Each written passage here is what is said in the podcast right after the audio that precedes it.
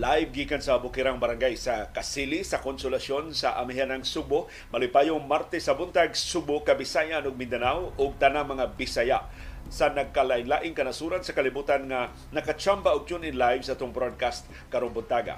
Atong isgutan ang padayong pagdominar sa amihan dinhi sa Kabisayan ug sa Luzon pero hinanay inanay na nga gibiyaan sa amihan ang Mindanao kakuyaw kita sulod nga biyaan sa amihan di na sa kayo sa makatugnaw. Karon buntaga kung ikumparar sa sama sa naagi nga mga adlaw atong subayon ang latest weather forecast sa pag-asa. Dunay trough sa low pressure area na sa gawa sa PAR na makahatag na uwan dinhi sa Kabisayan ug sa Mindanao. At usab ng subayon karong buntaga. Og ang specialized weather outlook ni Director Tabada para karong adlaw. Ato nang i-highlight kay daghan mo ingon nga bisag imong basahon liyo sa kinatibuk-an semana kada adlaw basahasap ang ang forecast ni Director Tabada kay mas mosaling sila sa forecast dili ni krimen pero tungod sa track record ni Director Tabada siya katarong sa iyang ka matinud-anon sa pagtuon o kamapailubon sa pagpasabot nato sa umabot nga kahimtang sa panahon take a bow, Director Tabada, daghang nag-atang sa imong special nga weather forecast para sa Subo ug sa Kabisayan ug sa Mindanao. Karong buntaga sab ang pagsaka sa presyo sa lana sa atong mga gasoline stations dinhi sa Subo ug sa tibuok Pilipinas taon-taon 8 minutes from now, musaka na ang presyo sa kasagaran sa mga gasoline stations. Partida ko ang saka dulang 3 pesos ang saka sa presyo sa kada litro sa gasolina. Kapin piso sab ang saka sa presyo sa krudo. O 45 centavos ang kada litro ang saka sa presyo sa kerosene. Ang rason ini mo ang tensyon diya sa tunga-tungang silakan. Pero ang maing balita, ang gilili ang world market sa pagtapos sa unang adlaw sa trading, gahapong adlaw lunes, Nius-us ang presyo sa lana sa merkado sa kalibutan tungkol sa kaluya sa demanda sa China. Pag mauli ang ekonomiya sa China. Samtang gipormalisar na gyud sa CNN Philippines ang ilang pahibaw na muhunong na sila sa ilang operasyon sugod ugma. Muntag hunong niya sugod no. Murag muna gitawag og contrasting or kanang makalibog ba nga pagsunod mga puong sa ato lang inon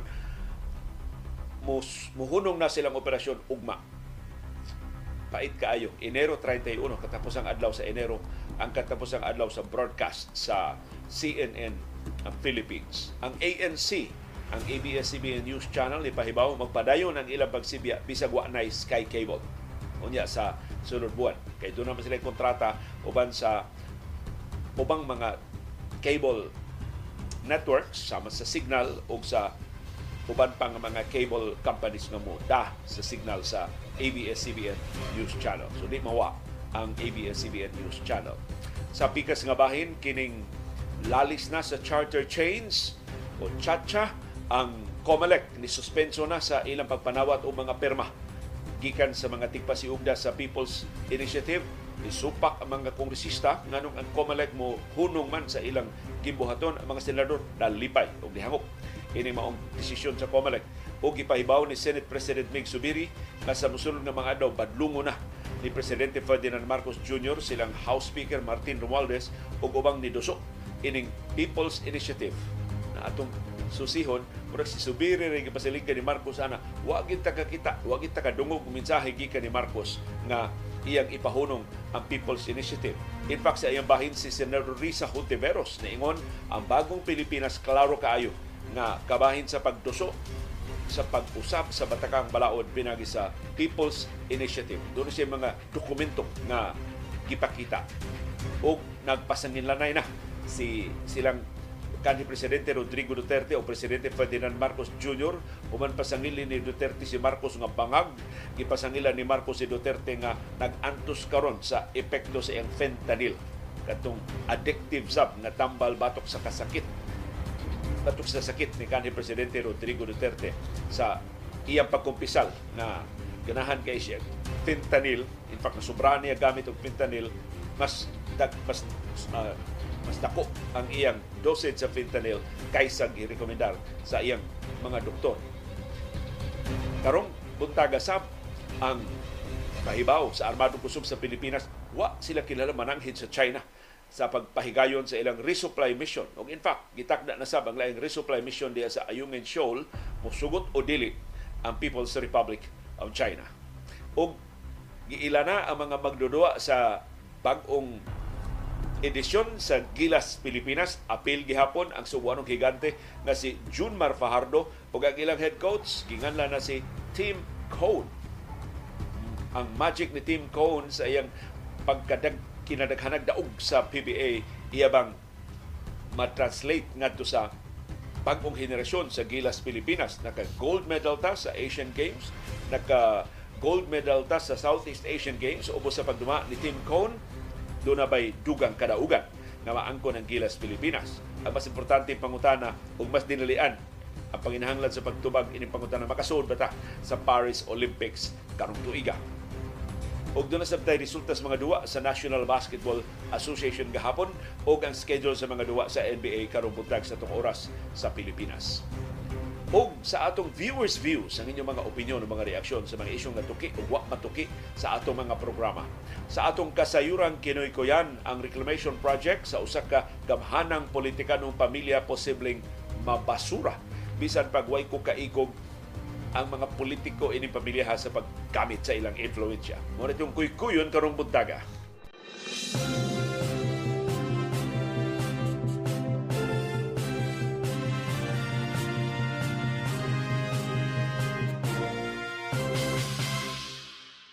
Kumusta man ang atong kahimtang sa panahon nagpabiling bugnaw diri sa among Bukirang Barangay sa Kasili sa Konsolasyon og amihan gihapon mao dominar nato dinhi sa syudad ug sa probinsya sa Subo ingon man sa Bohol, sa Negros Oriental ug sa Siquijor, tibuok Central Visayas. Ang amihan mao say magdominar sa Leyte, Southern Leyte, Biliran, Samar, Northern Samar, Eastern Samar sa tibuok Eastern Visayas. Amihan sab ang modominar sa tibuok Western Visayas. Pero ang Mindanao, gibiyaan na sa amihan. Kabahin sa Mindanao, nahulga ining trough sa low pressure area sa gawas sa Philippine Area of Responsibility. Ang dakong sa Mindanao, gibalikan na sa localized thunderstorms. Dili ni maayo nga timaan, pila ra kaadlaw intaw ng Mindanao naka-avail sa amihan kakuyaw kung kita'y sulod biyaan sa amihan kay di na sa, sa makabugnaw karong buntaga kung ikumparar sa nangaging nga mga butag. So atong padayon panidan ang amihan kung di ba ni dagiton pagbalik musaka na sa ni pagbalik ngadto sa Luzon. So ang northeast monsoon o amihan tibuok Luzon ug tibuok Visayas ang iyang naapektuhan. Ang trough sa low pressure area naroon himutang sa gawas sa Philippine Area of Responsibility 1,000 kilometers east-northeast sa southeastern Mindanao. Ang iyang location makahatag siya og uwan dinhi sa ato sa kabahin sa ato sa Kabisayan ug sa kabahin sa Mindanao. Tungod sa trough sa low pressure area, makapaabot og pag-uwan-uwan ang Eastern Visayas. So mas daghan mo kahigayon sa uwan diya sa Leyte, Sarin Leyte, Biliran ug Samar provinces. Central Visayas, kita din sa Central Visayas, makaangkon sa taog mas daghan, mas dakong kahigayon sa pag-uwan-uwan. Og ingon man sa Davao Region. Naglakip sa Davao City o Caraga Region naglakip sa syudad sa Butuan. Pero matod sa pag-asa, kining low pressure area wa ni kahigayonan makasud sa Philippine Area of Responsibility wa sa siya kahigayonan nga mo intensify o makusog aron mahimong bagyo. Ang maapektuhan karon sa trough sa low pressure area naglakip sa Camiguin, Misamis Oriental, Bukidnon o ingon man ang Southern Leyte dinhi sa ato sa Kabisayan. Sa ubang bahin sa Mindanao, kombinasyon sa trough o localized thunderstorms ang mahiaguman. O ganiya ang special weather forecast ni retired pag-asa Business Director Oscar Tabada as requested para karong adlaw, Enero 30, adlaw Martes, cloudy with rain showers in the morning. So doon natin pag-uwan-uwan ug mapanganuron ang atong kalagitan karong buntag mamahimo siyang light to moderate rains o thunderstorms doon na isagol nga dugdug og kilat karong hapon o karong gabi so uwanon ta kay ang atong kahigayonan sa uwan karong adlaw mosaka ngadto sa 70% ang hangin gikan sa north northeast dunay gikusgon nga 15 to 30 kilometers per hour Ang atong kadagatan moderate to rough. Mas dagko ang atong bahod pero luwas gihapon sa gagmay nga mga sakayan sa dagat. Ang atong temperatura magpabiling ubos 25 to 29 degrees Celsius ug ang atong heat index magpabilin sang ubos at 33 degrees Celsius. So di ta sama kainit o kaalimuot sa mga adlaw sa wa pa ang amihan dinhi sa ato. Ang heat index atong mapatigan mo ni aktual nga kainit mapatigan sa atong panit 11 a.m. hangtod 3 p.m. karong adlaw. Nagkasalamat retired pag-asa Vice Director Oscar Tabada in inimong special weather forecast nga gusto sa atong mga viewers atong balikon sa specific nga adlaw sa imong forecast kay tibok semana man ni ang forecast giluwatan ni Director Tabada ni atong weekend.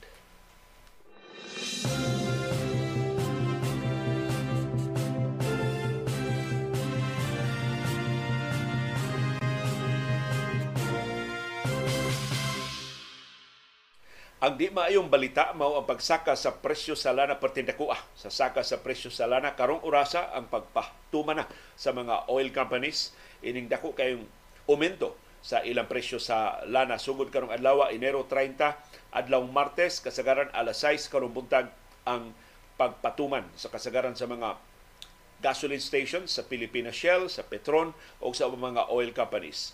Ang labing dako og aumento mao ang presyo sa gasolina 2 pesos og 80 centavos kada litro ang patong sugod karong orasa. Ang krudo piso og 30 centavos kada litro ang patong nga gipahamtang. Samtang kerosene 45 centavos kada litro ang patong sab sa presyo. Hinaut na kapatubil mo kay gahapon kami nakapatubil mi gahapon kay doon na mi lakaw ni Dr. Iris gahapon sa buntag wa gid may makalimot kuyog na mo si CB. So, nakapatubil dyan mi. O maka likay mi ining dako kayong aumento maybe sa musulod nga mga adlaw. Akong gilili ang world market sa lana dayon ta sugod sa atong programa karon buntaga kay natapos na basab ang trading sa adlaw Lunes, ang unang adlaw sa trading karong semanaha ni us-us ang presyo sa lana sa merkado sa kalibutan. Dako ra ang usos kapin usak ka dolyar kada baril ang usos sa presyo sa lana sa world market. Ang rason mao ang ailing property sector. Luya kaayo ang property sector sa China. Ug mo'y hinungdan na balaka ang mga oil traders, puti bugsok na sabni ang demanda sa China kay dili pa man maayo ang iyang ekonomiya. Murag hapit kada semana, laylain nga aspeto sa ekonomiya sa China ang ma-highlight nga luya og performance. Wa pa gyud hingpit makabangon human sa pandemya sa COVID-19. Despite sa pagtangtang na sa China sa niagi pang tuig sa tanang mga COVID-19 protocols, wa pa gyud makabawi ang ilang ekonomiya. Ang one possible explanation mao nga ang ekonomiya sa China dakong bahin siyang ekonomiya para export na maligya siya og mga produkto sa ubang kanasuran. Ang mga ekonomiya sa ubang kanasuran naluyaman. So wa sila maka-order sa samang gidaghanon, sa naandang gidaghanon sa ilang mga gi-order gikan o gi-import gikan sa China. So mo na nga ang China bisan sa iyang paningkamot mag-stimulus na na siya diha, dependent siya to some extent sa or to, to a large extent sa kahimtang sa global economy. Kung dili mo baskog ang global economy, magpabilin na hulga o mapabiling nga luya ang ekonomiya sa China. O kung mapabiling luya ang ekonomiya sa China, magpabiling ubos ang iyang demanda o konsumo sa lana. O maunay makapabira pa ubos sa presyo sa lana. O karon pertinakuan ni biraha sa ubos. Kapin usak ka dolyar ang us-us sa presyo sa lana sa world market bisan pa sa hulga sa posibleng pagkatap na sa gubat sa Hamas.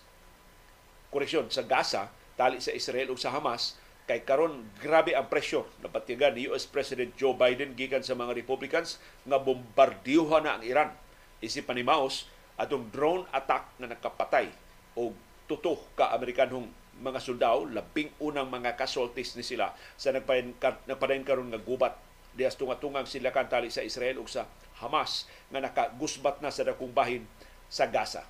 Kon maapil na ang Iran ining gubata mulapad na gyud ang kaguliyang o mao na gikabalakad sa mga oil traders ma-disrupt simbako layo rato ang atong kalibutanong supply sa lana musutoy pataas wa may musutoy paubos musulbong pag-ayo ang atong presyo sa lana sa musunod ng mga semana. Hinaot, mapugnan ni ang escalation sa gubat sa Middle East.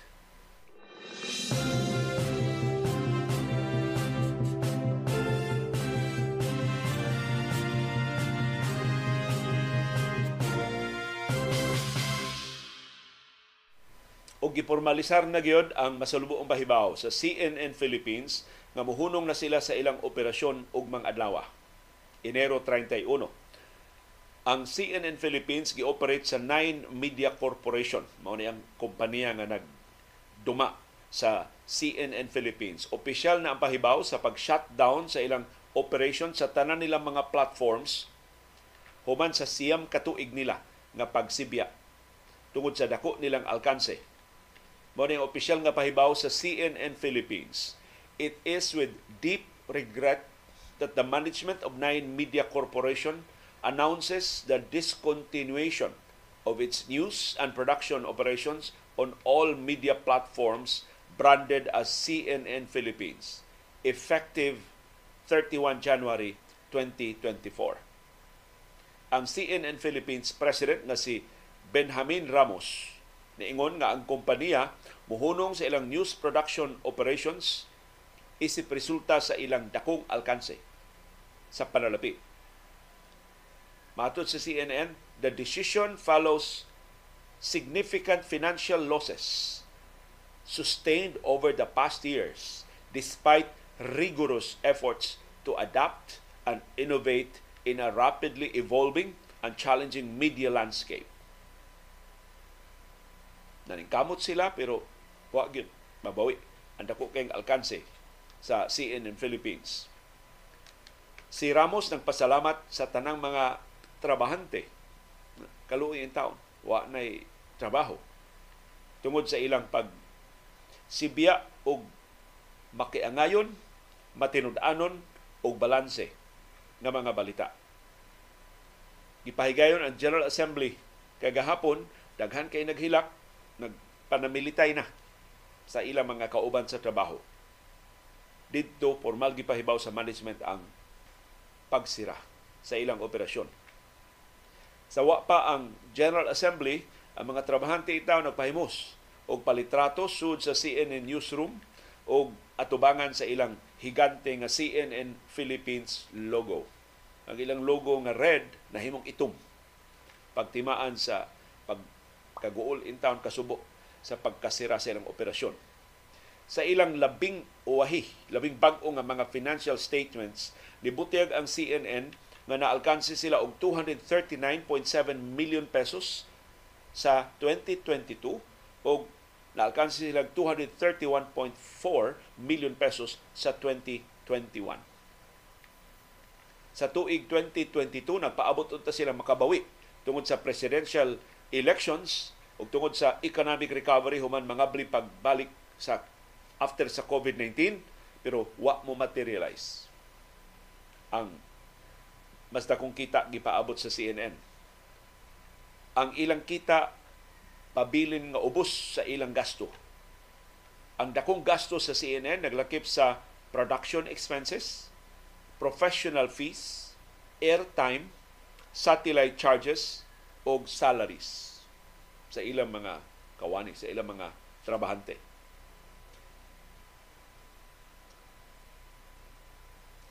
Nakasuway ko sa bation og trabahante nga sa usa ka manera nga kompanya dili masabot. Puno kas paglaom nga maybe do na pay laing kahigayunan. Puno sa ka sa ka balaka nga tingali baunan ni ang kinutuban sa imong broadcast career o panahon na mangita ka og laing panginabuhi maybe magtuon na ka og guna magtuon na ka og panguma magtuon na kag panglaba magtuon na ka og pangarga magtuon na kag drive magtuon na ka pangita mangita na ka og lain nga profesyon kami bitaw sa dihang gigunhugon ng ABS-CBN nga manera giagi lang tong komedya pero pinaugdang to bang tambaga nga mangita na taglaing trabaho so, imo nang i-review ang imong skill set Kamao ba kong manguma? Kamao ba kong mo-drive? Kamao ba kong ikaw good kung ang imong trabaho mauna, imo mong itingob ang tanan mong panahon pag-enhance sa imong pag-hone sa imong skills anang trabaho. Ah. Di man ka mag-entertain nga ah, mao akong trabaho pero mag, magtuon ko ang pikas ka trabaho. Di ka man ko concentrate sa imong anak gyud ka mo tingob sa imong tanang atensyon sa imong trabaho. Gawas kon doon na ba kay plano mo, biya na ko, mo retire na ko, mo balhin ko og lain nga field, maybe mas andam ka. Pero kasagaran, labi na mga broadcasters, kasagaran sa mga trabahante sa CNN, ako na balaka, wa gyud ka andam. Ining pagkasira sa ilang operasyon. Of course, ang labing inila mga personalidad sa CNN, I'm sure makadawat dayon og daghan kay nga mga offers. Si Rico Hison gikan ba nag BBC British Broadcasting Corporation. Si kining igsuon si Pia Montiveros si Pia I think maguwang ni Senador Risa Montiveros makadawat na og I'm sure kuhaon na si Pia Montiveros si Pinky Webb gikan man na sila sa sa ABS-CBN I'm sure si Manny Pangilinan doon ay plano para nila sa mga major personalities sa CNN. Pero ang problema ini kini intaw mga technicians, kini mga cameramen, kining mga support staff, mao na sila. Pero mamong sa sila batanon, nya employable man ang ilang edad, nya I'm sure iluga na sila kung dili man sa ubang mga media companies sa uban pa mga BPOs. Pero ang uban sa mga media companies including GMA nga magkinadak-an karon nga media company naglisod man sa tungod sa migration na sa budget sa advertising ngadto sa social media. Kaniadto among sales team sa ABS-CBN mag maglisod o kumbinser sa mga negosyante, sir, advertise ta sa YouTube sa dihang ang DYAB doon na presensya sa YouTube o sa Facebook. Kung sila sa ng YouTube, sa ng Facebook, kung makuha na mo ana, doon ay nagtanaw ana. Doon ay, doon ay income diha na karon. I don't know, tungod ba sa pag-una-una sa ABS-CBN, kay wala naman sila ingkapilian, diha na lang ang YouTube o ang Facebook o ubang social media platforms mao na iyang nahimo sukaranan sa pagsibya sa iyang content. Posible nakapaspas na og jutay sa proseso pero murag ang trend padong gyud diha. Bisan ang mga media organization sa ubang kanasuran nahulga na ang ilang naandan na revenue stream sa social media bisan ang New York Times, ang labing usas labing bantugan nga pamantalaan sa tibuok kalibutan, karon doon ay paywall. Napugos ang New York, New York Times paghimo og paywall, di nakakabasa sa ilang mga artikulo kundi ka mo bayad. Doon na kay libre nga artikulo og pila ka buok sa usa ka buwan, after that bayad na ka. Di nakaka-access sa ilang mga news items o sa ilang mga columns. Dinhi sa ato sa Pilipinas sugod na. Usa sa mga newspapers, I think ang Manila Times, maka-access ka sa ilang news items pero mobayad na ka kung mobasa ka sa ilang columns.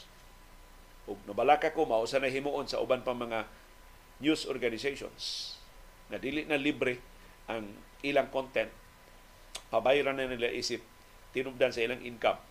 Although ang disadvantage ana mao pabayaran na ganin imong content wa na mo basa nimo. Posible ka mabian kay libre pa man ang imong kompetensya. Pero ako na nabantayan sa ABS-CBN, kaning ilang mga video reports, kung imong tanawon sa social media, libre. Pero I think kada minuto o kada dos minutos doon ay advertisement. Maputol ang imong uh, pagtanaw kay doon ay advertisement. Ikaw nga gustong motiwa sa programa, mapugos yun og tanaw sa advertisement. So I think maunay income sa ABS, maunay na improve. Karon ang revenue sa ABS-CBN improve. Ug karong tuiga gipangagpas sa management mo break even. Di na maalkanse ang ABS-CBN kundi man sila mo ginansya na sugod karon tuiga sa 2024 by, by the way doon na di daghan kay nangutanan nako ni mga huhungihong nga mobalik na ang ABS-CBN sa among naandan nga frequency kay gi-give up naman kuno na ni Manny Villar. Wa ko kadungog. Tingali do kun do naman wa ko pahibaw ah Kay ngano pahibuon mo ko retirado naman ko nga uh, kawani sa ABS-CBN pero daghan pa man mga amigo ug amiga diya sa ABS-CBN sang dila mangutana ko nila do na ba ka tinuuran ka na maong huhungihong kay ni Villar usa ni mga marok kay nga negosyante. Kakita siya og chance iyang gi ilog ang wa, wa iluga iyang gi-applyan ang mga frequency sa ABS-CBN believing nga ang audience sa ABS-CBN nag-atang ra kinsay mo tingog sa Channel 2 kinsay mo tingog sa among naandan nga mga frequencies niya adto gyapon sila mo tan-aw kalimot siya nga content is king sa television. Ang ABS-CBN nahimong numero uno mo nahimong kinadak-an nga media company tungod sa iyang superior content ma news man ma entertainment man na documentary man niya sa Villar, iya lang tanggi dudhuan dayo mga personalidad. Willie Villami, Tony Gonzaga, wa bitay nananaw. Pero bitang alkansiha, si Manny Villar, imbi, pariha, imbis sundos Manny Pangilinan, lahutay lang hantun maka makaginansya na, kihunong dahil ni Villar, putol niya ang tanan niya mga programa. I don't know, doon na pa ba'y nagsibya diha siyang network o nagmingaw na ng frequency karon sa ABS-CBN nga nakuha ni Manny Villar. Pero ang akong makonfirmar ninyo mao nga ang ABS-CBN News Channel magpadayon siyang operasyon bisan pag matapos na ang Sky Cable sa iyang pagsibya. Ang ANC programs padayon nga makitaan sa mga partner cable TV providers nationwide o online pinagi sa ANC 24/7 YouTube channel o sa ABS-CBN News website kanang ABS-CBN abs.cbn.com news.abs-cbn.com o ingon man sa social media. Ang ANC pa din sa makitaan sa I Want TFC o sa The Filipino Channel. Ang broadcast sa Sky Cable sa Cable TV mo sign off unya sa Pebrero 26, 2024.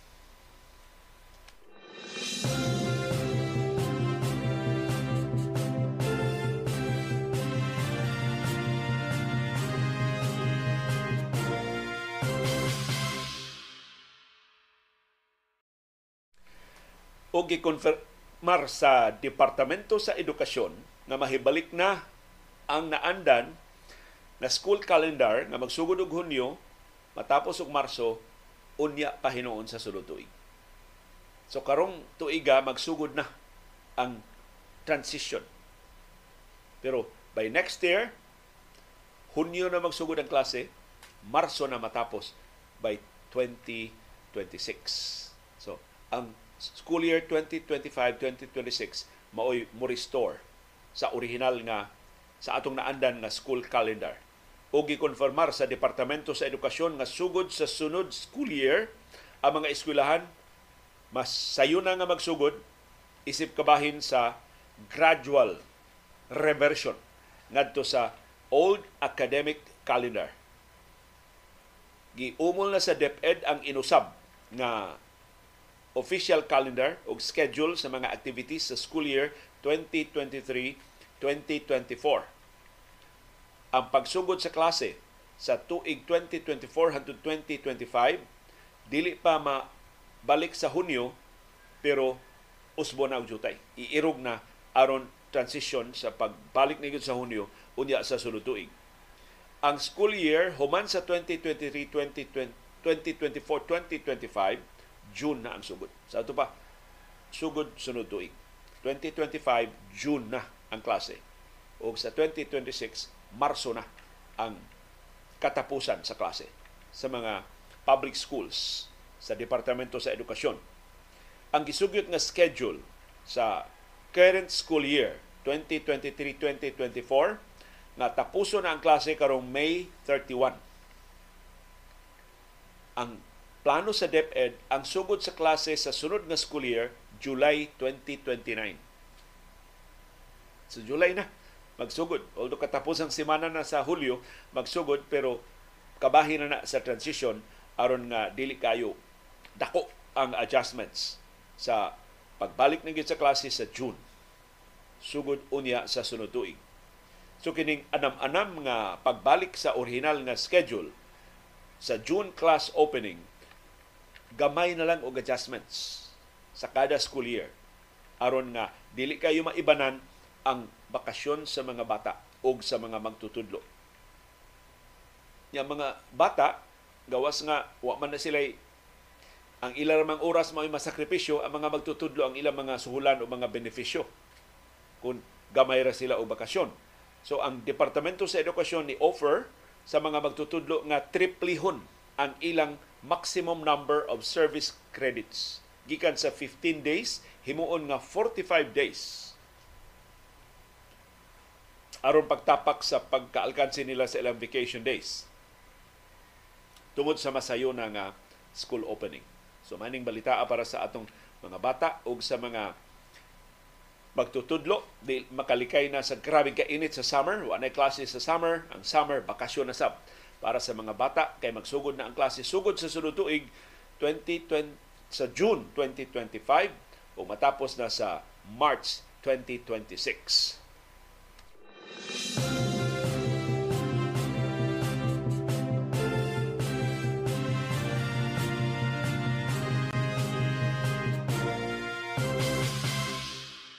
na kining reversion sa school calendar wa ni magumikan sa istorya-istorya lang. Doon naging konsultasyon nga gihimo ang Departamento sa Edukasyon sa mga magtutudlo, sa mga ginikanan o sa mga bata. Ug dito ni tumaw nga perti ang antos sa mga magtutudlo o sa mga bata adtong karaan.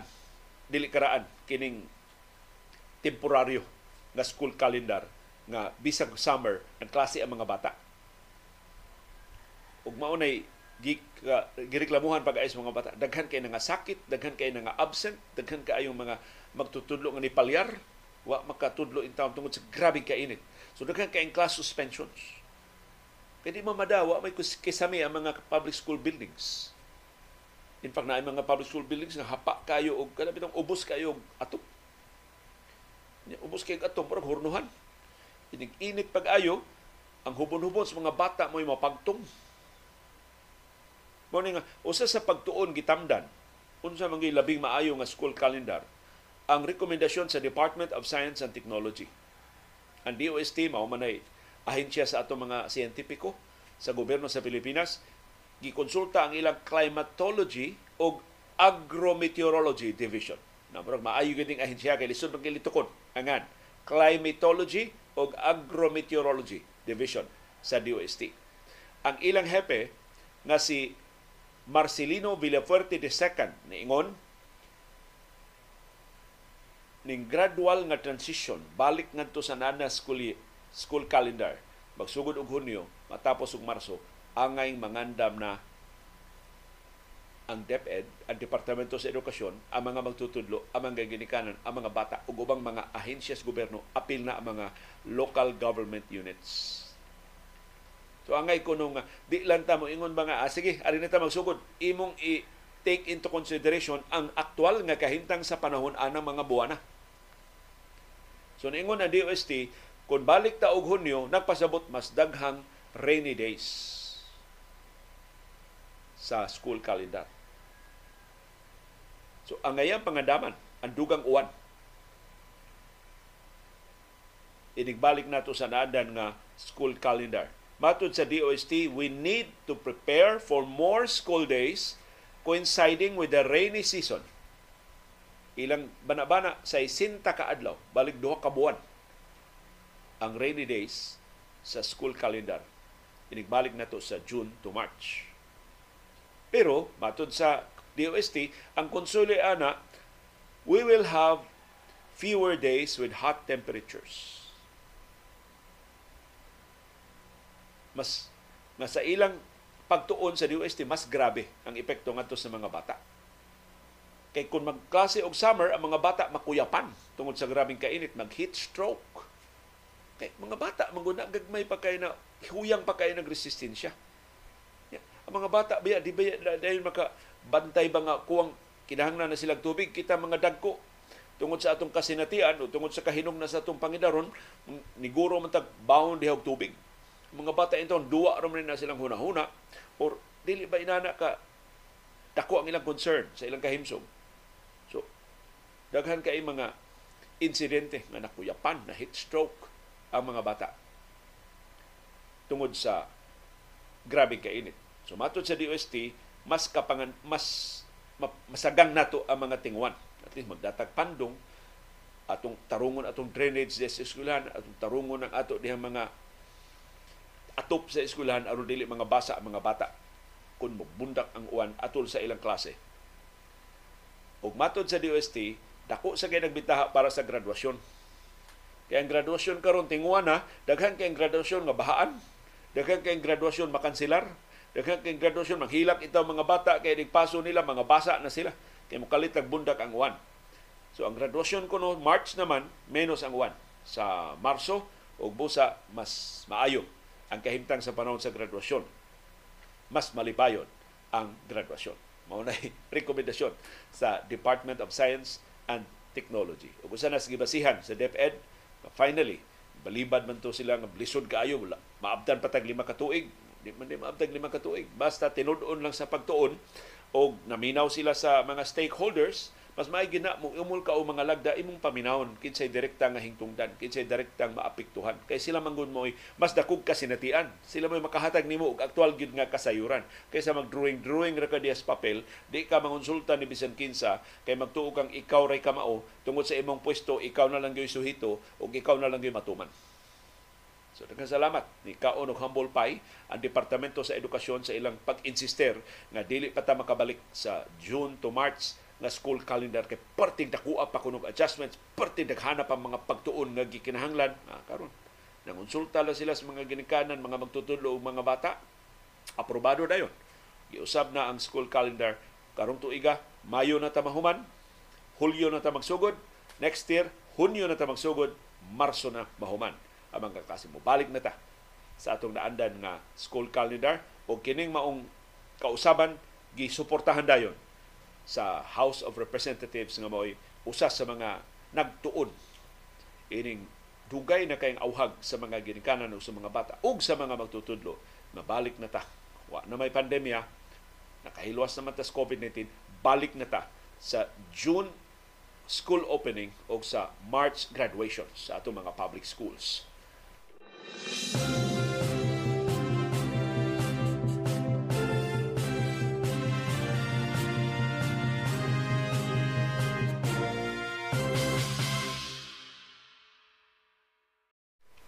Samtang napapas na gyud ang confidential funds ni Vice Presidente o Education Secretary Sara Duterte Carpio sa House o dayon sa Senado diya pirmahan na ni Presidente Ferdinand Marcos Jr. nga nawani ang iyang 650 million pesos nga confidential funds para sa duha niya ka opisina sa OVP o sa DepEd. Si Max Limpag atong amigo nga independente nga journalist kini si Max Limpag original ni siyang mga story ideas dinhi mangupya sa ubang mga sakop sa media. In fact, siya mo kopyahon sama nato nga nisunod ining iya report ni bag-ong makapa ukyab nga kasayuran. Makapaukyab in the sense nga wa ta mag-expect ang ato mga local government units dagko sa gasto sa ilang confidential o intelligence funds. Sa iyang report na ako nabasahan karong buntag ingon si Max Limpag ang syudad sa Talisay sa habagatang Subo mao'y kinadak-an og gasto sa confidential funds sa 2022. Niabot og 31.25 million pesos ang confidential funds sa siyudad sa Talisay. Mas dako pa kaysa ubang siyudad. In fact, mas dako pa kaysa probinsya Subo ang gasto sa siyudad sa Talisay. Sigon sa Commission on Audit, mao ni labing dako nga confidential funds sa tanang mga local government units dinhi sa Subo. Yung gihimuan pangmaklimpag og graph as ka layo aras biya sa ubang mga local government units sa kadako sa gasto sa confidential funds sa syudad sa Talisay. Sigon ni sa annual audit sa mga ahensya sa gobyerno nga gipagawa sa Commission on Audit sa niaging tuig 2023. Ang confidential fund allocation para sa tuig 25 million pesos ra unta. Pero sigon sa COA, ang erroneous recording ni resulta sa pagburot ini ngadto sa 37.5 million pesos. Sa annexes sa financial report sa Commission on Audit, ang Talisay City ni gasto og 31.25 million pesos sa confidential funds ug ni gasto pa og lain nga 6.25 million pesos sa intelligence expenses sa 2022. Kung gasto mayor samsam. So may gastuhan na imong confidential funds o intelligence funds. Nakapait ko na na wa man gunay accounting. Di man gud kakita ang mga taga-talisay ana diin padung ng kwartaha. Kadako man na 37.5 million pesos sa confidential ug intelligence funds sa siyudad sa Talisay in 2022. Sa obserbasyon ni Max Limpag sa pagtandi sa previous report sa Commission on Audit, dako kay nang layat sa gasto sa confidential ug intelligence fund sa siyudad sa Talisay kung ikumparar sa gisundan nga mga tuig. Niabot rag 12.5 million pesos ang confidential funds o 13.5 million pesos ang intelligence funds sa 2021.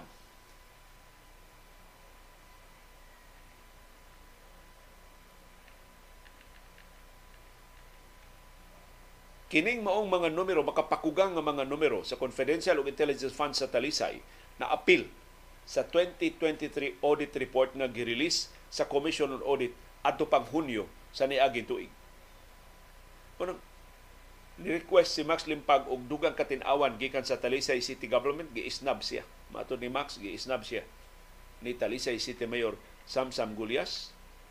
Napalaban sa Max Limpag sa staff ni Gulyas, wa siya tagda, wa gani siya tubaga siyang request og dugang explanation nganong dako man kayong gasto sa confidential ug intelligence fund sa Talisay. Confidential sa ting rason.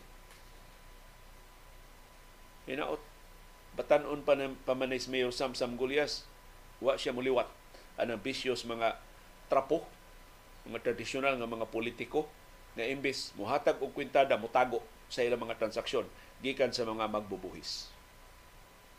Gawas sa siyudad sa Talisay ang ikaduhang labing dako og confidential fund allocation sa 2022 mao ang siyudad sa Toledo. Niabot og 12 million pesos ang confidential funds sa siyudad sa Toledo. Unsa may gigastuhan ining 12 million pesos na confidential funds Mayor Marjorie Perales sa siyudad sa Toledo. Nihangyo sa limpag og katinawan ni Mayor Perales, wa sab siya tubaga. Ang staff ni Mayor Perales, wa sab siya hatagi o katinawan. Ang tuburan na second class municipality sa Kasadpang Subo naka-record og 7.4 million pesos nga confidential funds sa 2022. Kagamay ning lungsod sa tuburan, 7.4 million pesos ang confidential funds. Kini tuburan mao ang lungsod ni Mayor June Diamante. Mayor Diamante unsa may nakapa-confidential ining imong 7.4 million pesos sa may gigastuhan nimo ini. Ang Cebu City, nga parte dako ang syudad, sunod na tuburan. 7.3 million pesos ang confidential confidential funds sa Cebu City. Nakugang na ta ini giunsa ni gasto ni Mayor Mike Rama ang confidential funds nganong dunay confidential funds ang Cebu City. Pero ikomparar sa Tuburan, sa Toledo o sa Talisay, gamay ra ang confidential funds sa Cebu City. Og nilang tanan si Mayor Mike Rama ray dunay explanation. Matod ni Mayor Rama, it's always about peace and order, safety and security. Ug matod ni Mayor Rama, do na kuno siya itemized nga breakdown giunsa ni pagasto sa tabang adto sa Philippine National Police, National Bureau of Investigation ug sa Philippine Drug Enforcement Agency, PDEA. Of course, confidential na. Dili makalili ang mga subuanon giunsa pagasto ng kwartahan. Kumurilay na lang ta sa ilang sulti nga gitarong pagasto ka ng kwartaha. Ang Lapu-Lapu City, mao nagsunod sa Cebu City, dunay 7.1 million pesos nga confidential funds. Mayor Ahong Chan, unsa may nakapa-confidential anang imo magastuhan diya sa siyudad sa Lapu-Lapu. Ang Mandawi City, nagsunod sa Lapu-Lapu, dunay 6 million pesos nga confidential funds. Ang lungsod sa Barili, sa Kasadpang Subo, pariha sa, sa Mandawi City, ni gasto sa og 6 million pesos sa confidential funds. Na, para na ako, kung pasayloa, wa ko'y alamang ining budgeting, pero isip magbubuhis, para na ako, why business nga mag-confidential og intelligence funds ang mga local government units? Or why business nga ingon ini kadako ang ilang confidential og intelligence funds?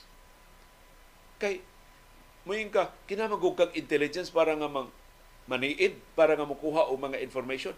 Na tay kapulisan na may intelligence funds ang kapulisan na may intelligence funds ang National Bureau of Investigation. Na may intelligence funds ang armadong kusog sa Pilipinas na may intelligence funds. Giumentuhan maganing intelligence funds sa National Intelligence Coordinating Agency NICA o sa ubang mga ahensya sa gobyerno. Nganong kinahanglan na mag-confidential o intelligence funds ang mga civilian government agencies.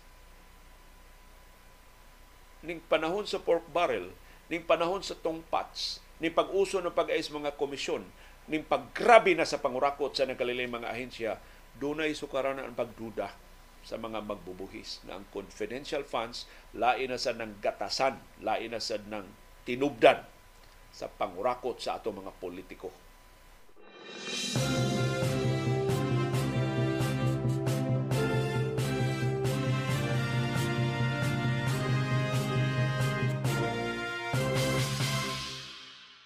Unsay latest sa charter change nga mao'y usas na kapadangilag ini panang sungi ron sa pamilyang Marcos ug sa pamilyang Duterte ni pasalig si Presidente Ferdinand Marcos Jr. sa ilang panagtagbo ni Senate President Mig Subiri ngayang badlungon si House Speaker Martin Romualdez ug ang ubang mga kongresista ug ubang mga tigpasiugda sa People's Initiative pag-usab sa 1987 Constitution. Ingon si Subiri perting lipaya niya ini maong pasalig ni Presidente Ferdinand Marcos Jr. Ingon si Subiri, nagtagbo silang Marcos sa Malacanang kagahapon sa wa pa mobiya ang presidente padong sa Vietnam. Ang tigom no nilang Presidente Marcos gitambungan ni Chief Presidential Legal Counsel Juan Ponce Enrile o ni Executive Secretary Lu- Lucas Bersamin.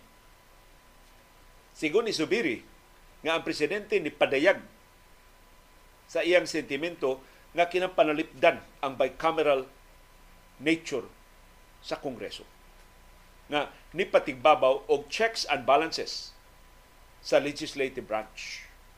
Dili ko na mahimong suyupon sa House ang Senado. Kini kini tanang gikan ni Subiri ha. Wa pat wa gintang kadungog ni presidente Ferdinand Marcos Jr. sa kadaghan iyang kahigayunan pagpasabot ining iyang baruganan, iyang diskurso unta sa bagong Pilipinas atong Domingo sa gabi, wa gid niya luwati. Siyang interviews mga sakop sa media dayon niyang biya sa Vietnam gahapon sa buntag, wa gyud niya hisguti. Hinaot na tarong ni paminaw ni Subiri. O hinaot iyang tumanon kung tinuod man nga iyang gisaad ngadto ni Subiri.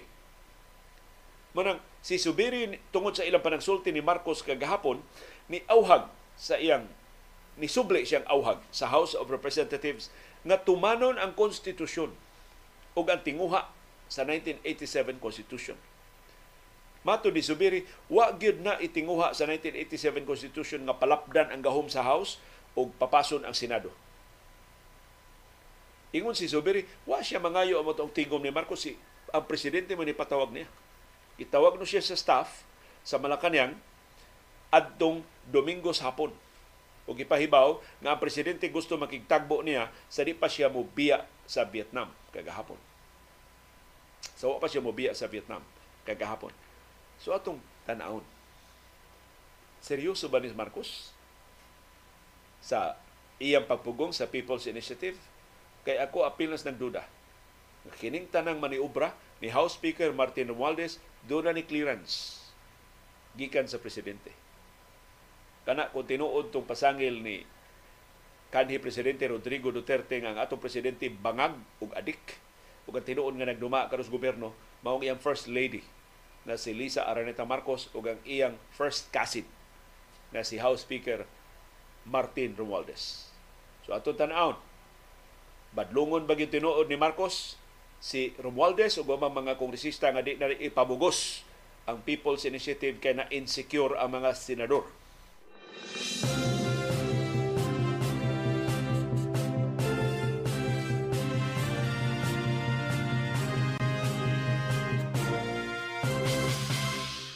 Dunay maayon timaan nga tingalig tinud-o ni Marcos ang iyang pagbadlong sa People's Initiative kay ang Commission on Elections amot by design ba o natsamba lang ni pahibaw kay gahapon nga ilang gisuspenso ang tanan nilang kalihukan mahitungod sa People's Initiative.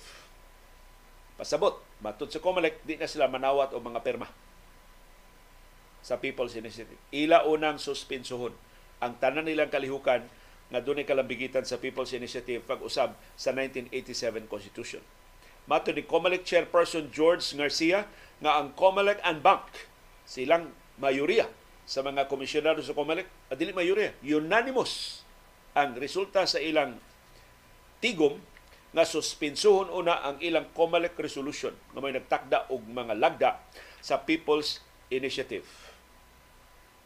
Matod sa COMELEC, indefinite ang suspension. Muna kuyaw, mahimong ibalik na ni Ugma, mahimong maabdan pa ni sunod duig. Kay indefinite ang suspension sa ilang operasyon mahitungod sa People's Initiative. So, matod sa COMELEC, di una sila manawat o mga perma, mga signature sheets gikan sa mga tigpasiugda sa People's Initiative. Gisugo sa COMELEC ang tanang mga election officers, dili mo dawat una o mga perma. Samtang gi-review pa ug samtang giusab pa ang ilang guidelines. Matod sa COMELEC, we honestly believe based on our initial assessment that we need to review enhance and add something to our existing IRR concerning the People's Initiative because, in our opinion, the guidelines are lacking. Kini mo ang guidelines giumol ni sa nangagi pa nga mga COMELEC dili ni kang George Garcia dili ni siyang administrasyon karon sa ila kuno pag-review murag kuwang na usab ang baruganan sa COMELEC na insistir man nila nga tarong ning ilang guidelines tungod sa objection sa mga bagiita mga abogado. Naglakip ni Kongresista Ed Selagman. Naglakip ni Atty. Romulo Makalintal. Ingos Makalintal, sayop ng inyong guidelines na muhimo mo dawat o mga perma bisag wa pay petition sa People's Initiative. Kay naa klaro kaayo sa balaod na makadawat lamong perma kung doon na nag-file nga petition sa People's Initiative. So gibalin ninyo ang proseso. Nag-una mong dawat og perma, wa gani sulti para asa na pirmaha. Kay wa pa man mo'y gihuptan nga official petition para sa People's Initiative. So I think maunay nakadut sa COMELEC. Ingo COMELEC mo saktos makalintal da. Kontra si Garcia o si Makalintal. Napilde ba Makalintal si Garcia sa election protest ni Marcos Batok ni Robredo? Mo nang doon na ni gamayng tahod si Garcia ngadto ni Makalintal. Ang COMELEC sa wa pa sila mohunong pagpanawat og mga perma, nakadawat na og mga perma sa 1,072 ka mga lungsod o mga syudad as of January 26. So human ato di na mudawat ang COMELEC og dugang mga perma. Niingon si Garcia, atubangan ining mga pagsaway sa ilang mga lagda, mas maayo nga ilang usbon daan ang ilang lagda sa di pa ni kwestiyonon atubangan sa Korte Suprema. So, klaro kaayo ang taga Comelec nakakita og wisdom sa objections nilang Makalintal, Lagman, Coco Pimentel ug ubang mga abogado nga nakakita og buslot sa ilang mga lagda sa pagdawat dayon sa mga perma bisag wa pay petisyon sa People's Initiative nga gipasaka.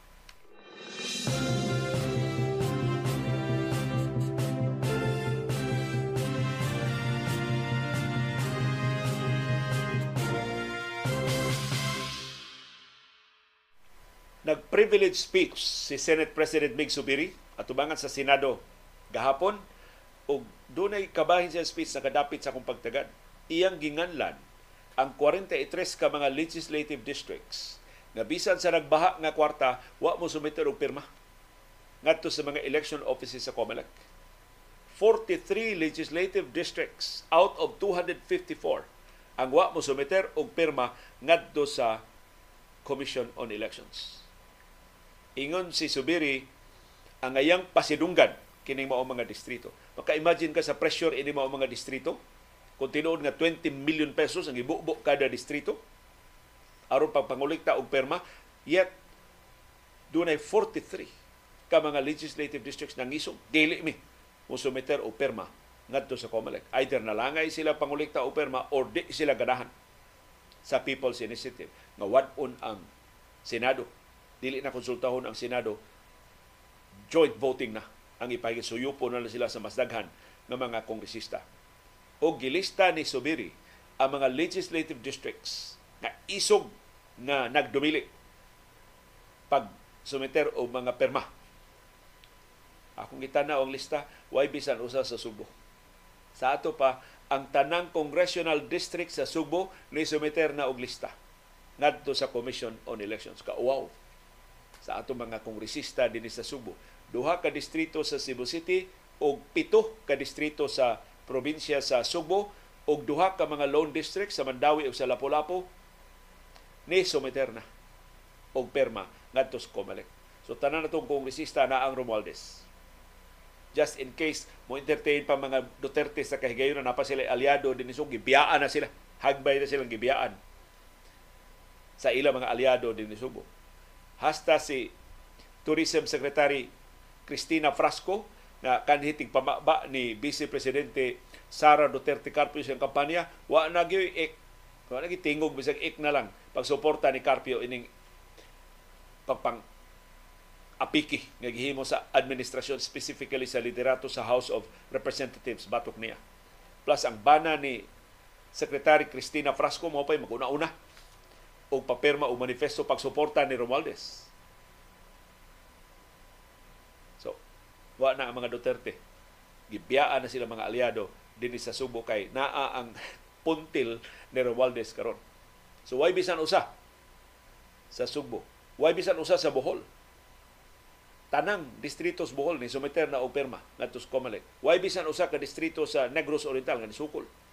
Sumiter na sila usa ra ka distrito sa tibok Central Visayas ang wa mo sumiter og lista sa o wa mo sumiter og mga perma ngadto sa Comelec ug atong pasidunggan karon butag ang Lone District sa Sikihor.